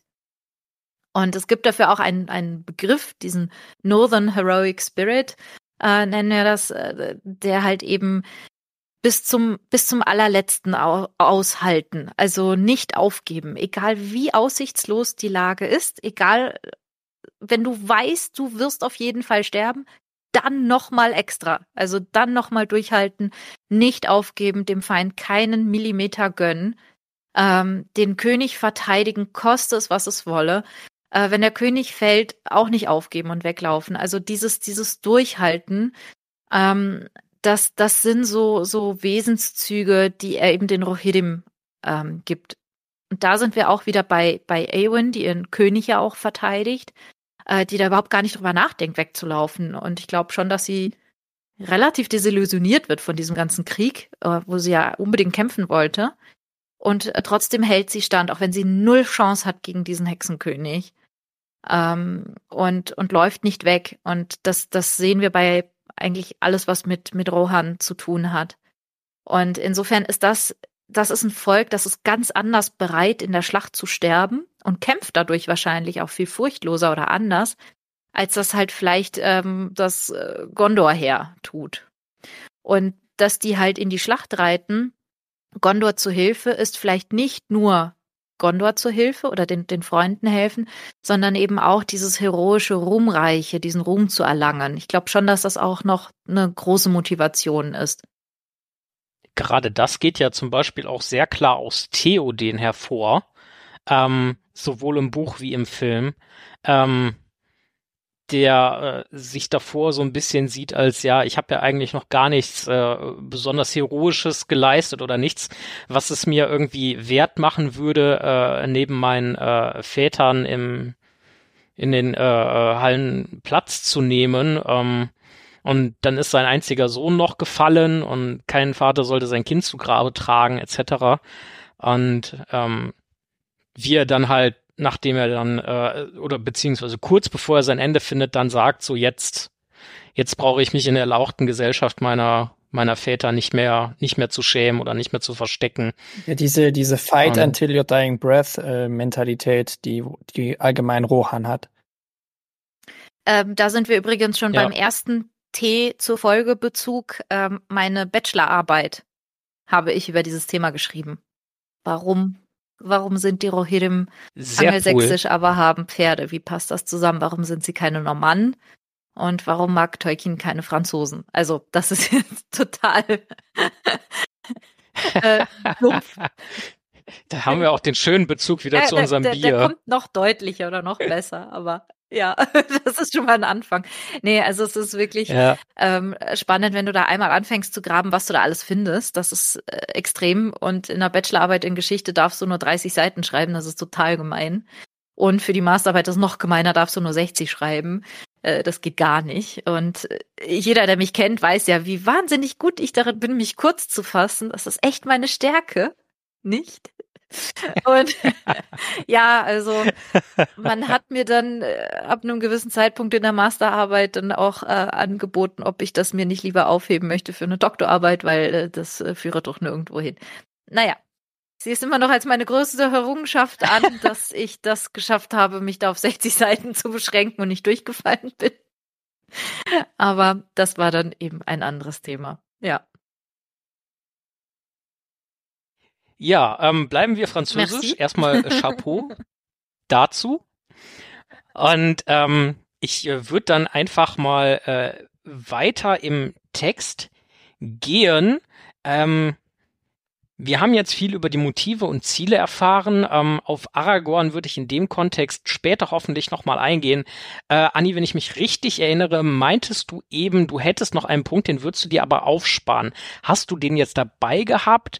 Das, das war, das war der Northern Heroic Spirit eben, weil das äh, dachte ich, das, das führt jetzt erstmal zu weit. Wir müssen erstmal uns hinarbeiten und das haben wir sehr wunderschön getan und ist erledigt und abgearbeitet, ja. Also grundsätzlich zum Thema Zeit, vielleicht nochmal der Spoiler, wir haben auch schon ganz skrupellos äh, Dinge, die für eine Folge geplant waren, dann am Ende in drei Folgen gepackt, weil es Juhu. lief einfach gut. Insofern, wir haben keinen größeren Zeitdruck. Aber jetzt mal nochmal zur Schlacht.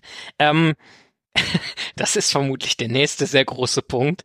Diese ganz simple Frage, wie läuft die Schlacht denn überhaupt ab? Und ich würde sagen, hier differenzieren wir dann einmal äh, zwischen Buch und Film. Äh, denn was wir ja heute schon mal kurz angesprochen hatten und in anderen Folgen auch schon mal so ein bisschen herausgearbeitet haben, es sind ja in Buch und Film teilweise ganz andere Fraktionen irgendwie beteiligt. Ich würde sagen, wir fangen mal ganz kurz mit dem Film an, weil ich glaube, da kann man sich vielleicht auch etwas kürzer halten. Ich kann das vielleicht kurz strukturiert machen, tatsächlich. Ich habe das so halb strukturiert im Kopf. Ähm, ich, ich, wahrscheinlich wird das jetzt so ein 20-minütiger Monolog, aber nein. Ähm, ähm, also es ist im Film ist es ja so, es ist in so Wellen organisiert. Also es gibt die erste Welle, dass quasi diese Belagerung von Gondor quasi gezeigt wird, wie also Mordor, dieses Morgulheer, ähm, Gondor angreift und dann anfängt, diese Belagerung Minas Tirith zu legen. Und dann werden kommt daraus dann halt auch diese ganze Geschichte, dass die Stadt angegriffen wird und die Gondorianer aber erstmal standhalten, beziehungsweise vielleicht den ersten Ring ver verlieren so. Ähm, und als zweite Geschichte, zweite Welle kommen dann quasi die Rohirrim, die diese Belagerung aufbrechen, indem sie da diesen Angriff machen mit äh, einer meiner Meinung nach immer noch der am besten umgesetzten äh, Szenen im ganzen Film. ähm, und als drittes kommt dann dieser Gegenangriff, hauptsächlich der Haradrim mit dem Mumakil, die diesen Angriff der Rohirrim quasi wieder, ja, was heißt zunichte machen, aber zumindest wieder die beschäftigen sie. Die beschäftigen, die neutralisieren das quasi, wird, könnte man sagen, vielleicht. Ich habe jetzt schon fünfmal quasi in zwei Minuten gesagt, also wenn ich das nochmal sage, dann unterbrich mich.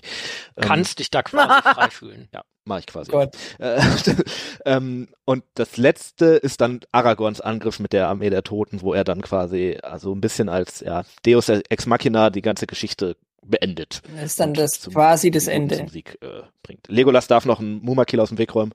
Sie ganz einfach. Das ist quasi das Ende. Ja.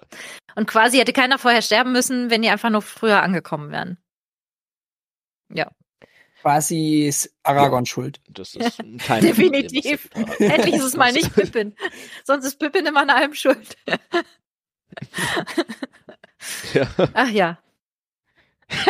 Das ist eine philosophische Wobei Folge hat zu Pippin. Pippin nicht irgendwie Aragorn, nee, hatte nicht wirklich verzögert, so, ne? Das kann man ihm nicht vorwerfen. Wobei, wenn Pippi nicht gefangen genommen worden wäre, oh hätte Aragorn nicht nach Isengard gemusst. Dann, äh, äh, wir, wir machen eine, eine Pippin-Folge steht auch noch mal irgendwann in der Röhre. Also das äh, gut, aber ich finde, das ist für den Film eigentlich ziemlich ziemlich gut zusammengefasst. Ja, ich ja. würde sagen, dann machen wir mit der deutlich längeren Buchfassung vermutlich weiter. So, wer möchte sich dran wagen? Ich lasse dir den Vortritt. Ich habe gerade schon so lange geredet. Ich, ja, ich äh, muss gerade mal die, die, die, meine Notizen, die gehen immer zu und dann muss ich sie wieder komplett wieder öffnen. Ist echt oh. ein bisschen oh. nervig. Such ja. mal deine Notizen. Ich leg mal schnell Holz nach, bevor mir das äh, Kaminfeuer ausgeht. Ähm, Im Buch, was ich, also was gar nicht so offensichtlich ist, aber ähm, wenn ich es immer mit dem Film vergleiche, finde ich es jetzt gar nicht mal auf die Schlacht so bezogen, was anders ist, aber die Kulisse, finde ich, ist im Buch deutlich anders beschrieben, als man letztendlich im Film sieht. Im Film haben wir eine übelst große Graslandschaft mit, ähm, wo eigentlich nichts ist. Und im Buch wird, wird der Pelennor eigentlich als fruchtbares Land, was ja auch rein theoretisch Sinn macht. Das Land vor der Burg oder vor, vor der Festung ist dazu da, die, die Leute innerhalb der Burg zu versorgen. Was haben wir da im, Bu im Film? Gar nichts. Wir sehen keine Bauernhöfe, wir sehen keine Obsthaine, wir sehen nicht mal den, ach, wie heißt nochmal die, die, die Mauer, Ramas die selbst. In, genau, die Ramas Echor, die sehen wir nicht. Wir haben nichts diesbezüglich, was im, im Buch ja eigentlich schon einen großen Stellenwert einnimmt. Zum Beispiel die Ramas Echo wird gesagt, ja, okay, die Orks machen die gerade schon kaputt, während die Rohirrim angreifen. Die Rohirrim schaffen es sozusagen, sich da, ja, okay, 3000 Mann verschaffen es, sich reinzuschleichen, indem sie die Orks still und heimlich abmorcheln gefühlt.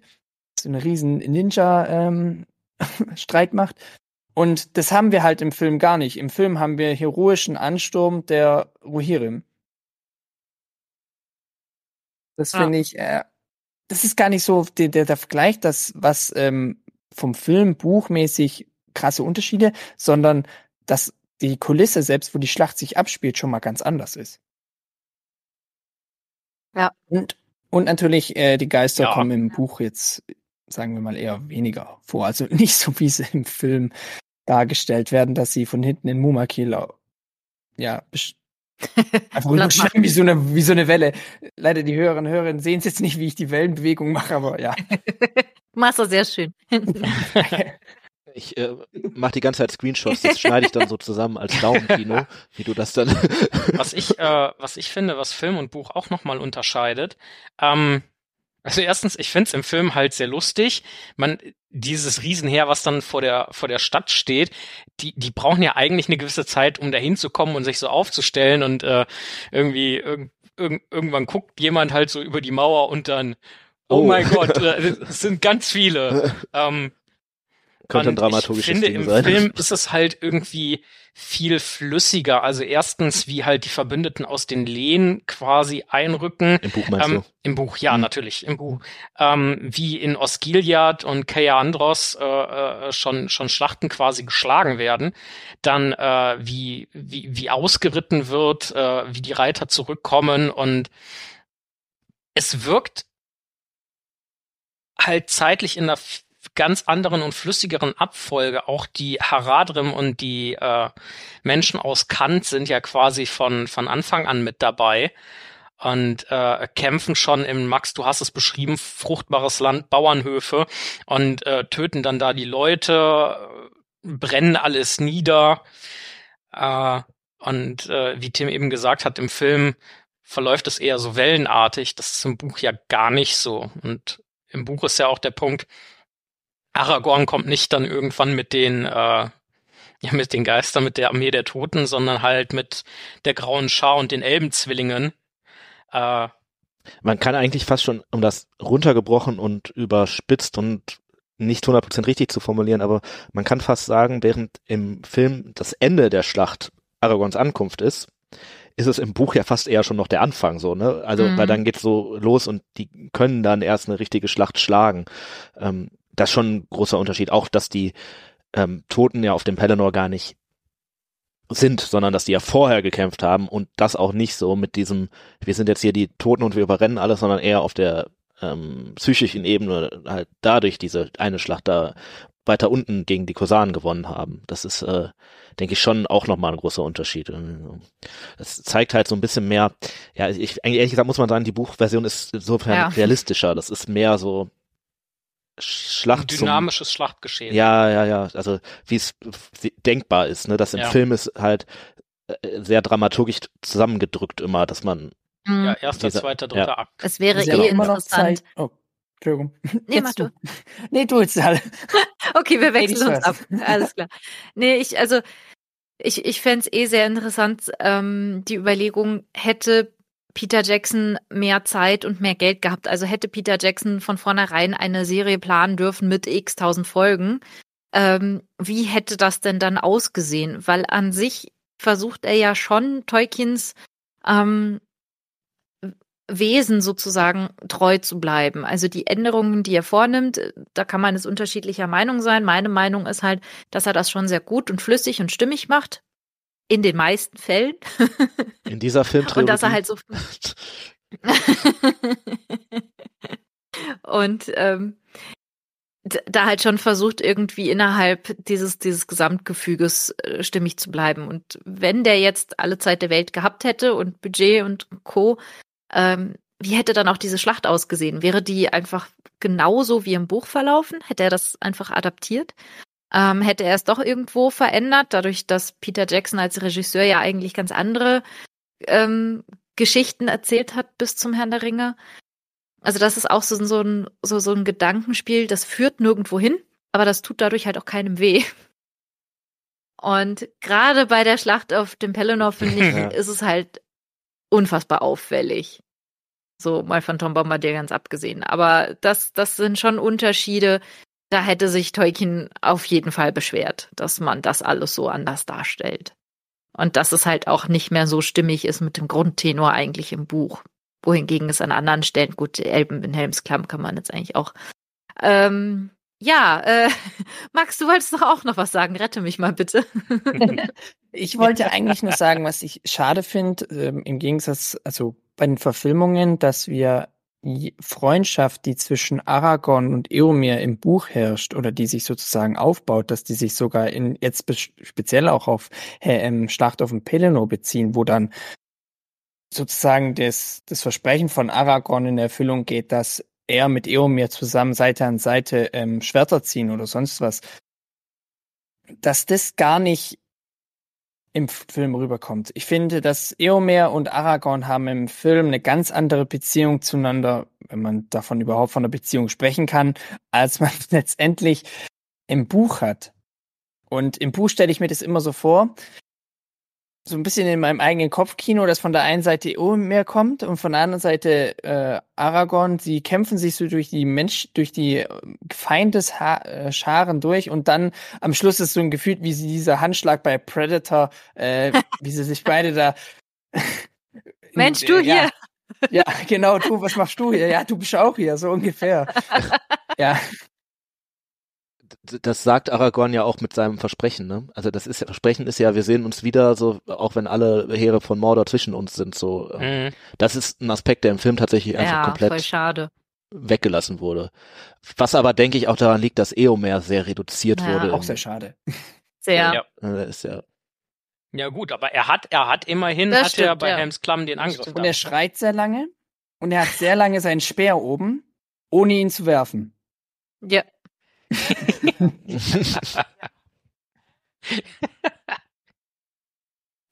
Ja, er macht äh, im Film schon eine sehr gute Figur. Also dass ähm, dieses Ganze auch ähm, loyal zu seinem Land und auch zu seinem König zu stehen, das, ähm, das, das wird ja sehr hervorgehoben, ähm, dann die Versprenkelten zusammen zu, zu bringen, um da halt einfach ja nicht nur das Volk wieder ein bisschen zu, zu, zu einen oder zusammen zu, sondern halt eben auch, um überhaupt jemanden an der Seite zu haben. Das haben sie schon ganz gut gemacht. Das meine ich halt mit, viele Dinge sind bei, bei Peter Jackson abweichend vom Buch und trotzdem irgendwie in sich stimmig und auch ähm, Tolkien-konform auf eine Art und Weise. Das würde auch Buch Eomer tun. So, ne? Und ähm, insofern, ich finde es immer schade, wenn dann so drauf gebasht wird, aber klar, Puristen hast du überall. Äh, das ist auch okay. Ähm, aber ich finde schon, da sind auch sehr, sehr viele gute Dinge, was man jetzt von anderen Produktionen und Adaptionen von Tolkiens Werk jetzt nicht unbedingt behaupten kann. aber da kommen wir eh in ein ganz anderes Thema rein. Ähm, ich hätte als nächstes äh, die Frage, wie ist denn so die Werksgeschichte der Schlacht? Also Tolkien hat dann vielen Sachen ja häufig noch mal ein bisschen rumgedoktort und ich muss ein, zwei sagen, Minuten. Ja. vielleicht, äh. kenne ich mich jetzt, da kenne ich mich jetzt wirklich nicht mehr aus. Da bin ich dann auf eure Unterstützung angewiesen. Aber weil ich mich nicht auskenne, bin ich auch sehr gespannt. Also zur Vorgeschichte, das haben wir, glaube ich, zum Beispiel in dieser Dunhag-Folge mal besprochen, dass es da schon auch andere Versionen gab, wie das hätte kommen können. Auch mit dieser Geschichte von wegen Aragorn geht erst in den Süden mit den Toten, kämpft da und bringt dann Leute weiter wieder Richtung Minas Tirith hoch, die da dann die Schlacht für ihn äh, entscheiden.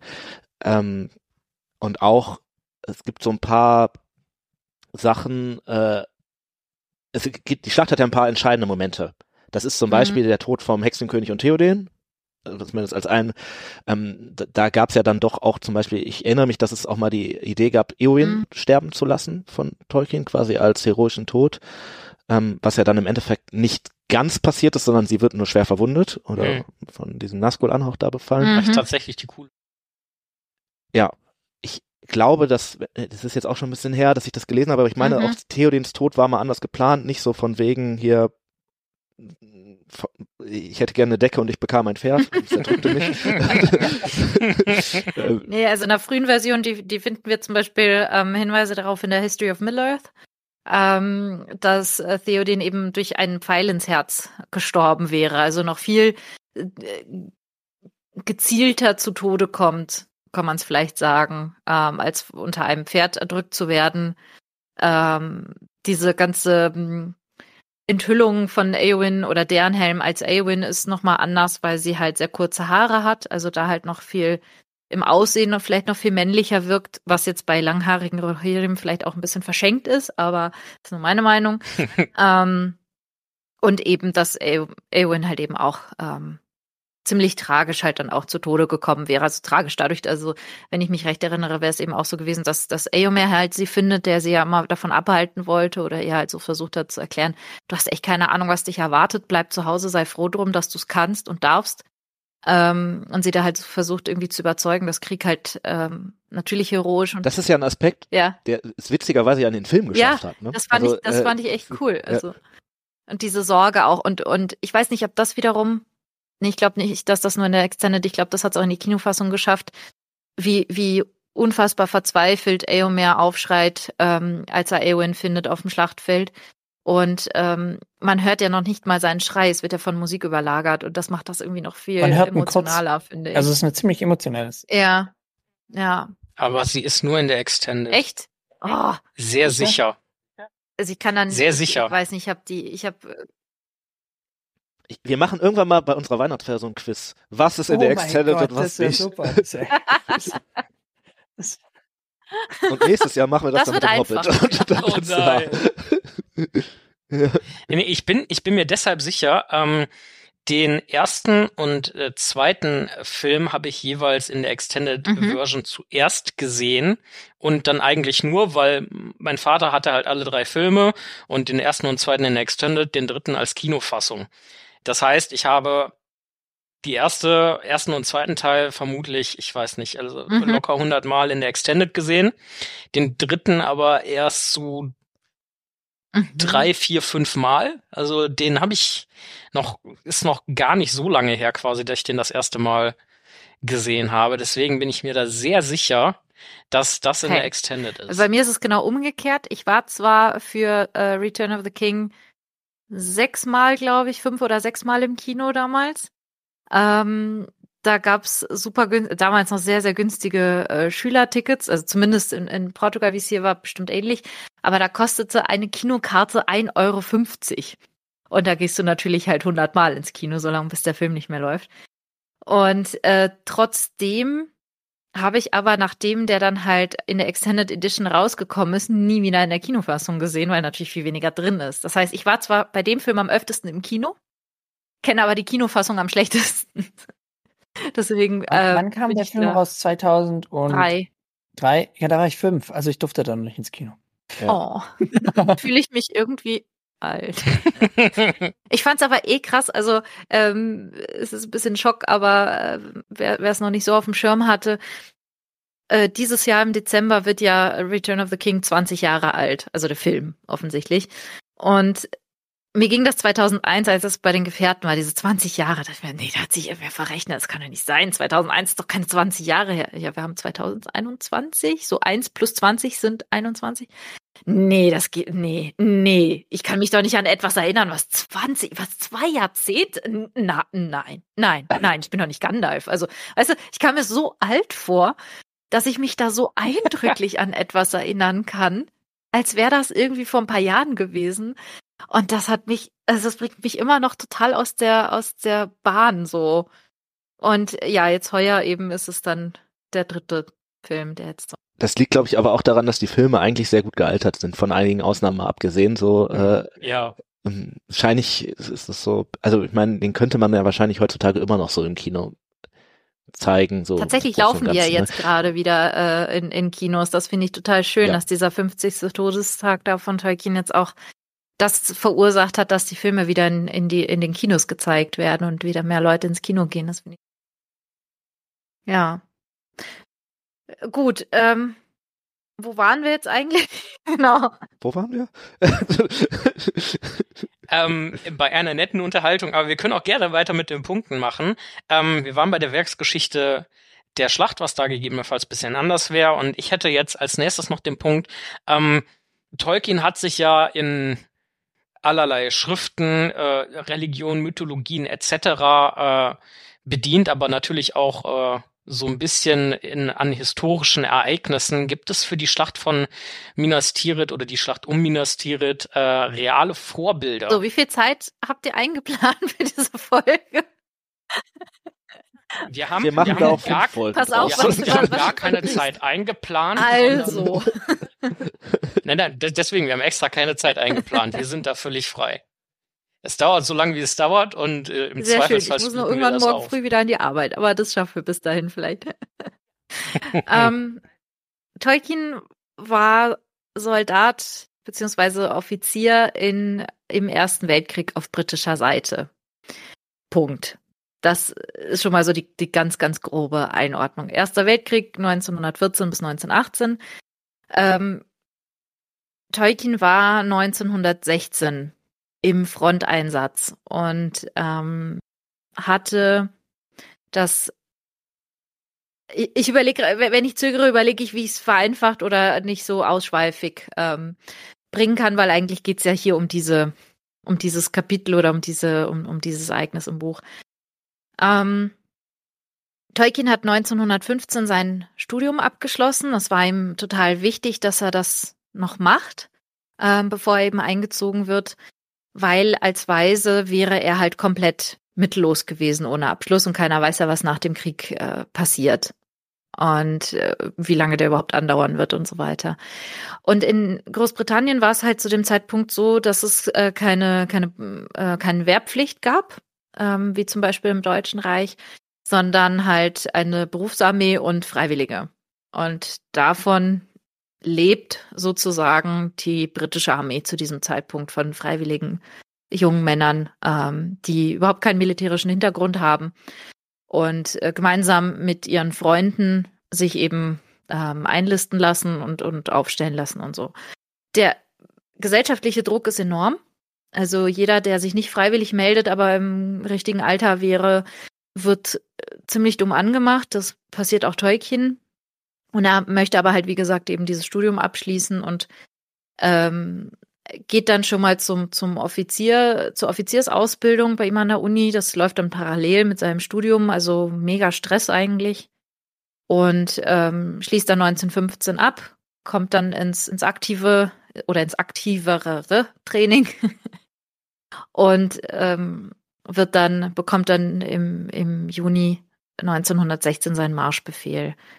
Er wird eingesetzt an der Westfront in Frankreich und im Somme-Gebiet. Und ähm, die Schlacht an der Somme, die am 1. Juli beginnt und halt nicht wie die Schlacht auf den Pelennor-Feldern in ein paar Tagen erledigt ist, zieht sich dann hin bis November 16. Also das ist so die Dimension, die zeitliche Einordnung, in der wir uns jetzt gerade äh, befinden. Die Schlacht auf dem Pelennor würde ich jetzt sagen, glaube ich jetzt nicht, dass die jetzt ein ganz konkretes Vorbild hat. Also zumindest wäre es mir jetzt oder ist es mir in meinen Studien so bislang nicht untergekommen, finde ich auch, also würde auch nicht zu Tolkien passen so richtig. Ähm, man sieht schon gerade bei, bei Theoden und Eowyn und so ähm, Anleihen an der Schlacht äh, von Melden. Ähm, und ne, Hastings, was wir auch schon hatten, die Rohirrim insgesamt. Also da, da gibt's natürlich schon konkretere Vorbilder. Ähm, was, was ich untersucht habe und ich vermute mal, dass ihr mich dafür heute auch eingeladen habt, unter anderem ähm, ist eben die Bezüge von Tolkiens eigener Kriegszeit im Werk, also im Herrn der Ringe. Und ich finde, das sind ziemlich viele. Bis dahin erstmal irgendwie fragen, weil ich, sonst wird das hier gerade echt ein Monolog und davor habe ich Angst. Das will ich eigentlich nicht. Nee, das, das, da hast du ja recht, das muss ja auch kein Monolog werden, aber du hast ja gesagt, ähm, dass äh, du dass es einige Bezüge gibt. Gibt es denn auch welche wirklich in dem Bereich, wo wir gerade sind? Also wirklich Schlacht um Minas Ja. Tirith, ähm, was in Gondor vielleicht vorher passiert, so. Ähm, also auch da äh, denkst du, dass da schon auch er selber eigene Eig ja, Erlebnisse und zwar gar nicht so wenige, äh, meiner Meinung nach. Also ich habe äh, vielleicht noch, noch ganz kurze Einordnung und dann ist die letzte Brücke zum Tee auch und zu Hannover hergestellt. Meine Masterarbeit in ähm, Geschichte oder wenn man es ganz genau nimmt, in Militärgeschichte. Mein Abschluss ist, ähm, also die Masterarbeit ist Teukins Erfahrungen im Ersten Weltkrieg und die Hinweise darauf in seinem Werk. Und ähm, das war eben an der Uni Hannover, deswegen Hannover, Leine, Leine, Perle, Teestübchen, passt. Haben wir das auch aufgeklärt? Ähm, ich habe diese Arbeit, ähm, ich habe diese Arbeit in verschiedene Bereiche irgendwie oder in verschiedene Bereiche geforscht und ich habe dann die Bezüge auch ähm, in bestimmten Kategorien eingeteilt. Also zum Beispiel halt ähm, visuelle Eindrücke, da ist natürlich ähm, die Totensümpfe, Paradebeispiel schlechthin, der Moranon, also wo sieht die Landschaft halt einfach ziemlich genauso aus, wie sie vielleicht halt an der Somme zu diesem Zeitpunkt ausgesehen haben könnte. Emotionale Eindrücke und dann so die politisch-soziale Ebene. Letzteres ist zum Beispiel das Verhältnis zwischen Sam und Frodo, aber auch Frodos Gesundheitszustand nach dem Krieg, solche Dinge. Und äh, was ich fand bei den emotionalen Eindrücken, was da halt wirklich äh, auf so einer ganz subtilen Art und Weise rauskommt, ist eben die Schlacht auf den Pelennor-Feldern, äh, die Belagerung von Gondor. Ähm, das ist im Prinzip, kann man sagen, die, die Kriegstechnik oder die Belagerungstechnik, ne, mit den Belagerungstürmen, Mhm. mit den Katapulten und so weiter, das ist antik bis mittelalterlich. Ähm, das ist jetzt nichts Modernes.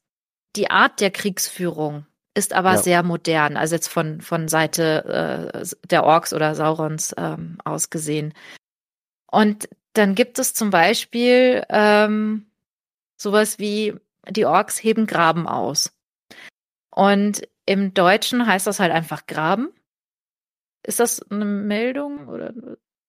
Ja, Ich habe nur Okay. eine Frage gleich, aber bisschen sprich ruhig weiter. Also ähm, ich habe eine Ja, andere, also eine ähm, erweiterte Frage sozusagen. Und im, im Englischen steht da halt wirklich Trenches. Also ich habe das Zitat da.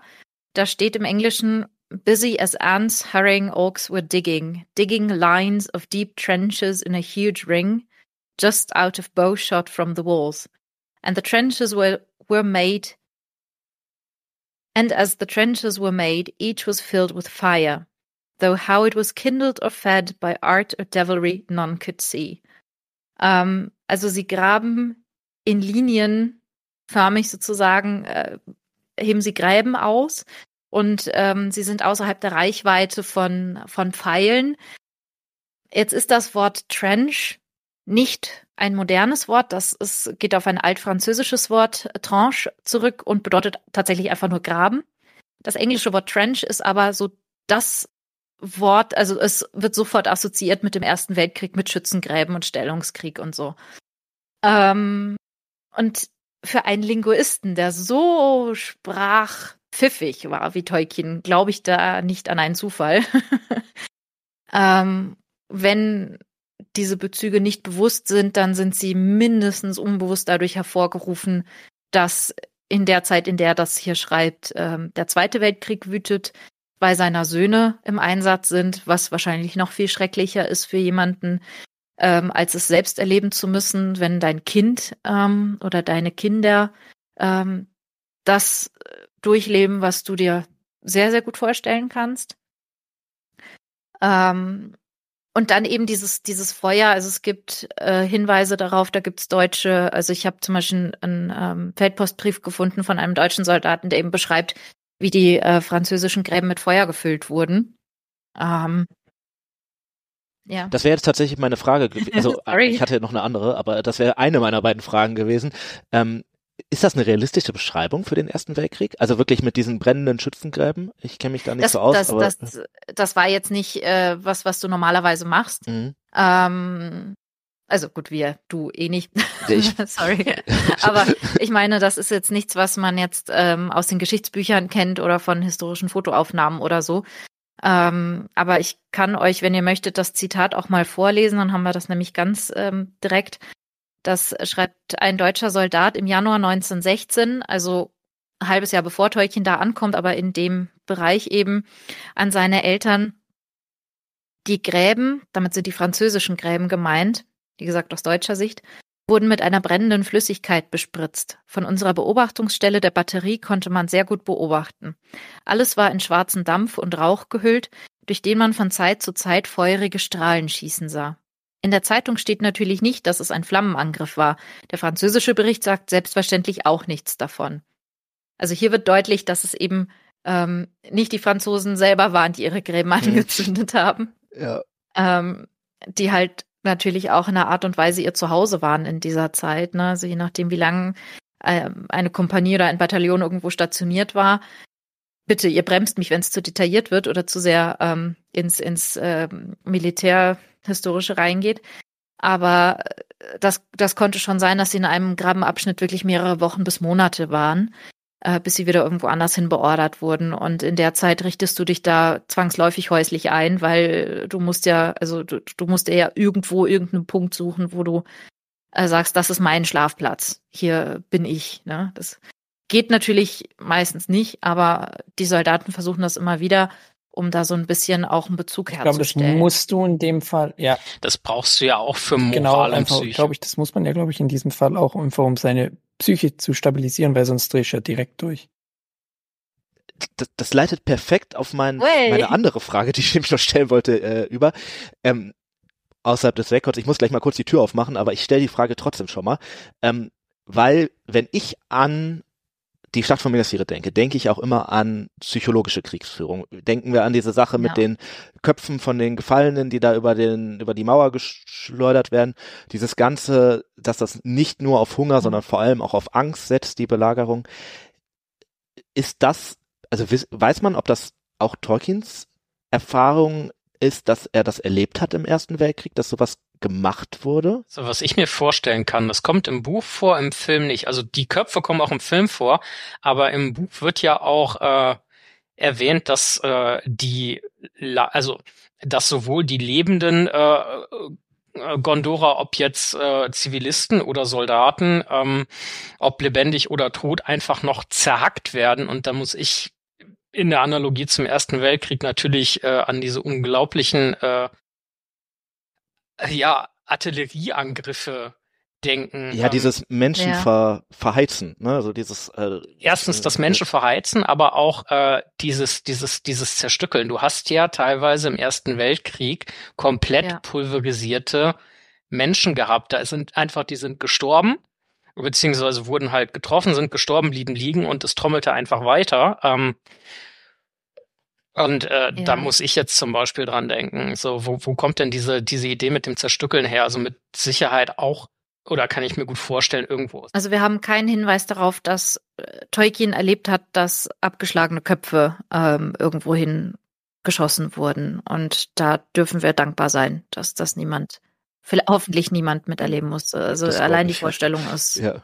unfassbar, unfassbar schrecklich, äh, un unbegreiflich. Es kann und mag und mhm. will man sich gar nicht vorstellen und ist okay so. Ähm,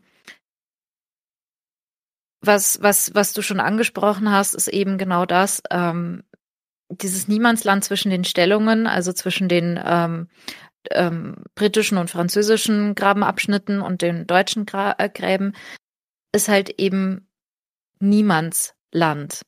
Das bedeutet nicht, dass es niemandem gehört, sondern dass einfach niemand mehr ist. Ähm, und hm.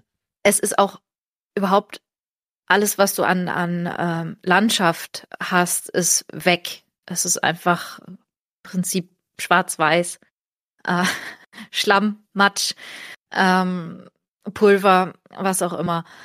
Und dieses Artilleriefeuer, das richtet unfassbar viel Schaden an. Also diese, diese Granaten, die aus diesen Artilleriegeschossen rauskommen. Ähm, und es ist ja im Prinzip immer wieder so, so ein Umwälzen, weil ja nicht nur eine Seite über Artilleriegeschosse verfügt, sondern ja beide Seiten, die sich gegenseitig bombardieren. Ich glaube, das braucht man jetzt gar nicht so äh, detailliert irgendwie beschreiben. Das hat jeder irgendwann mal schon mal in der Schule gehört. Ähm, und genau das passiert halt. Ähm, eine Kompanie oder ein Bataillon versucht einen Angriff, zum Beispiel der Beginn der Schlacht an der Somme am 1. Juli, geht also aus den Gräben heraus übers Niemandsland und möchte die feindlichen Gräben einnehmen, von denen sie glauben, dass durch Bomben und andere ähm, taktische Mittel das schon das meiste zerstört ist. Ist es nicht. Ähm, und sie werden dann halt unter Beschuss genommen. Das ist jetzt eigentlich egal, ob das jetzt Somme, Verdun oder sonst was ist, aber äh, dieses Niemandsland, wer dort umkommt, verbleibt eigentlich dort. Also in den wenigsten Fällen war es möglich, die Toten zu bergen, mitzunehmen, weil du musstest ja auch gucken, dass du dein eigenes Leben möglichst noch irgendwie schützt und äh, schnell genug zurückkommst in den eigenen Graben. Ähm, und die, die Leichname oder vielleicht auch noch lebende Verwundete, die äh, im Niemandsland verbleiben und dort aus eigener Kraft nicht wegkommen, sich vielleicht auch im Stacheldraht verheddert haben und so weiter, die werden halt spätestens mit dem nächsten Artillerieangriff halt komplett umgewälzt, genauso wie das Land, die, die, also der Boden. Und es gibt an der Somme ein gigantisches Denkmal in Thiepval. Das ist 45 Meter hoch und wahnsinnig wuchtig. Das ist massiv und also riesig. Und dort sind über 72.000 Namen eingraviert von Menschen, die nicht geborgen werden konnten, die kein Grab haben, das wir kennen, die keinen Stein haben, auf denen ihr Name steht, die nicht irgendwo ordentlich beigesetzt sind. Und es werden viel mehr Namen noch sein. Ähm, es sind ganz viele nicht erfasst. Und das allein das ist schon eine, eine große Tragik, und im Herrn der Ringe, jetzt mal von der Schlacht vielleicht noch weg ähm, von äh, auf dem Pelennor, man merkt das zum Beispiel als Boromir stirbt. Tolkien ist das ganz, ganz, ganz wichtig, dass der eine ordentliche Bestattung bekommt. Ne, Aragorn, ja. Gimli und. Legolas. Das ist ja gerade. Ja, Buch, die, die haben überhaupt ne? keine Zeit, den beizusetzen. Mary und Pippin sind entführt, die müssen den eigentlich sofort hinterher. Und dann debattieren sie erstmal noch relativ lange, dass sie keine Zeit haben und wie sie das ähm, ehrenvoll machen können und entscheiden sich dann halt eben für diese Beisetzung im Boot. Ähm, aber sie sagen, wir können unseren Kameraden oder Comrade, also so steht es auch im Englischen, kann man jetzt, weiß nicht, wie es die beiden deutschen Übersetzungen machen, ähm, nicht hier zwischen seinen Feinden liegen lassen. Und da merkt man schon so ein, ne, ähm, nach der äh, Schlacht in Helms Klamm ist auch ganz wichtig, dass alles ordentlich bestattet wird. Ne? Hügelgräber ist natürlich, geht relativ einfach und schnell, aber Hammer zum Beispiel bekommt ein eigenes Hügelgrab, weil der hat halt eine andere Stellung innerhalb dieser ganzen, dieses ganzen Geschehens. Also man merkt das schon bei Tolkien. Ich bin jetzt ein bisschen von der Schlacht auf dem Pelennor abgekommen. Ähm, es gibt aber noch viel mehr Bezüge, aber ich mache erstmal eine Redepause an der Stelle, um die Chance zuzulassen. Das ist, das ist überhaupt kein Problem. Also fühl dich bitte auf gar keinen Fall irgendwie gehemmt. Also ich persönlich finde es super interessant, aber ich Deswegen bin ich so ruhig. gerade geschichtliche, geschichtliche Themen sowieso total interessant. Ich kann mir vorstellen, dass das für viele, die die Folge hören, auch super interessant ist. Ich kann mir auch vorstellen, dass das für manche drüber ist. Ähm, aber das Angebot machen wir einfach gerne, eben weil es so interessant ist mit den Hintergründen. Es gibt ja immer noch zum Not und die da, Kapitelmarkengeschichte. Genau, oder? es gibt die Kapitelmarkengeschichte und äh, im Zweifelsfall, äh, also ich habe hier, das möchte ich hier zur Vollständigkeit auch sagen, auf meiner Bingo-Karte noch stehen, ähm, was könnte Tolkien selbst verarbeitet haben und wie waren okay. seine eigenen Kriegserlebnisse. Sind wir da? Insofern, ich würde sagen, den, den, den Punkt grasen wir hier wunderbar wunderbar mit ab. So, Simon, da muss ich dich jetzt unterbrechen. An dieser Stelle haben wir uns entschieden, die Folge zu unterbrechen. Aufgrund der dann doch sehr ausufernden Betrachtung werdet ihr zur gewohnten Zeit in nächstem Folgenerscheinungsabstand, also in drei Wochen, mehr von uns hören und von unserem Gespräch mit Max und Annika. Dann geht es weiter mit der Schlacht auf dem Pelennor.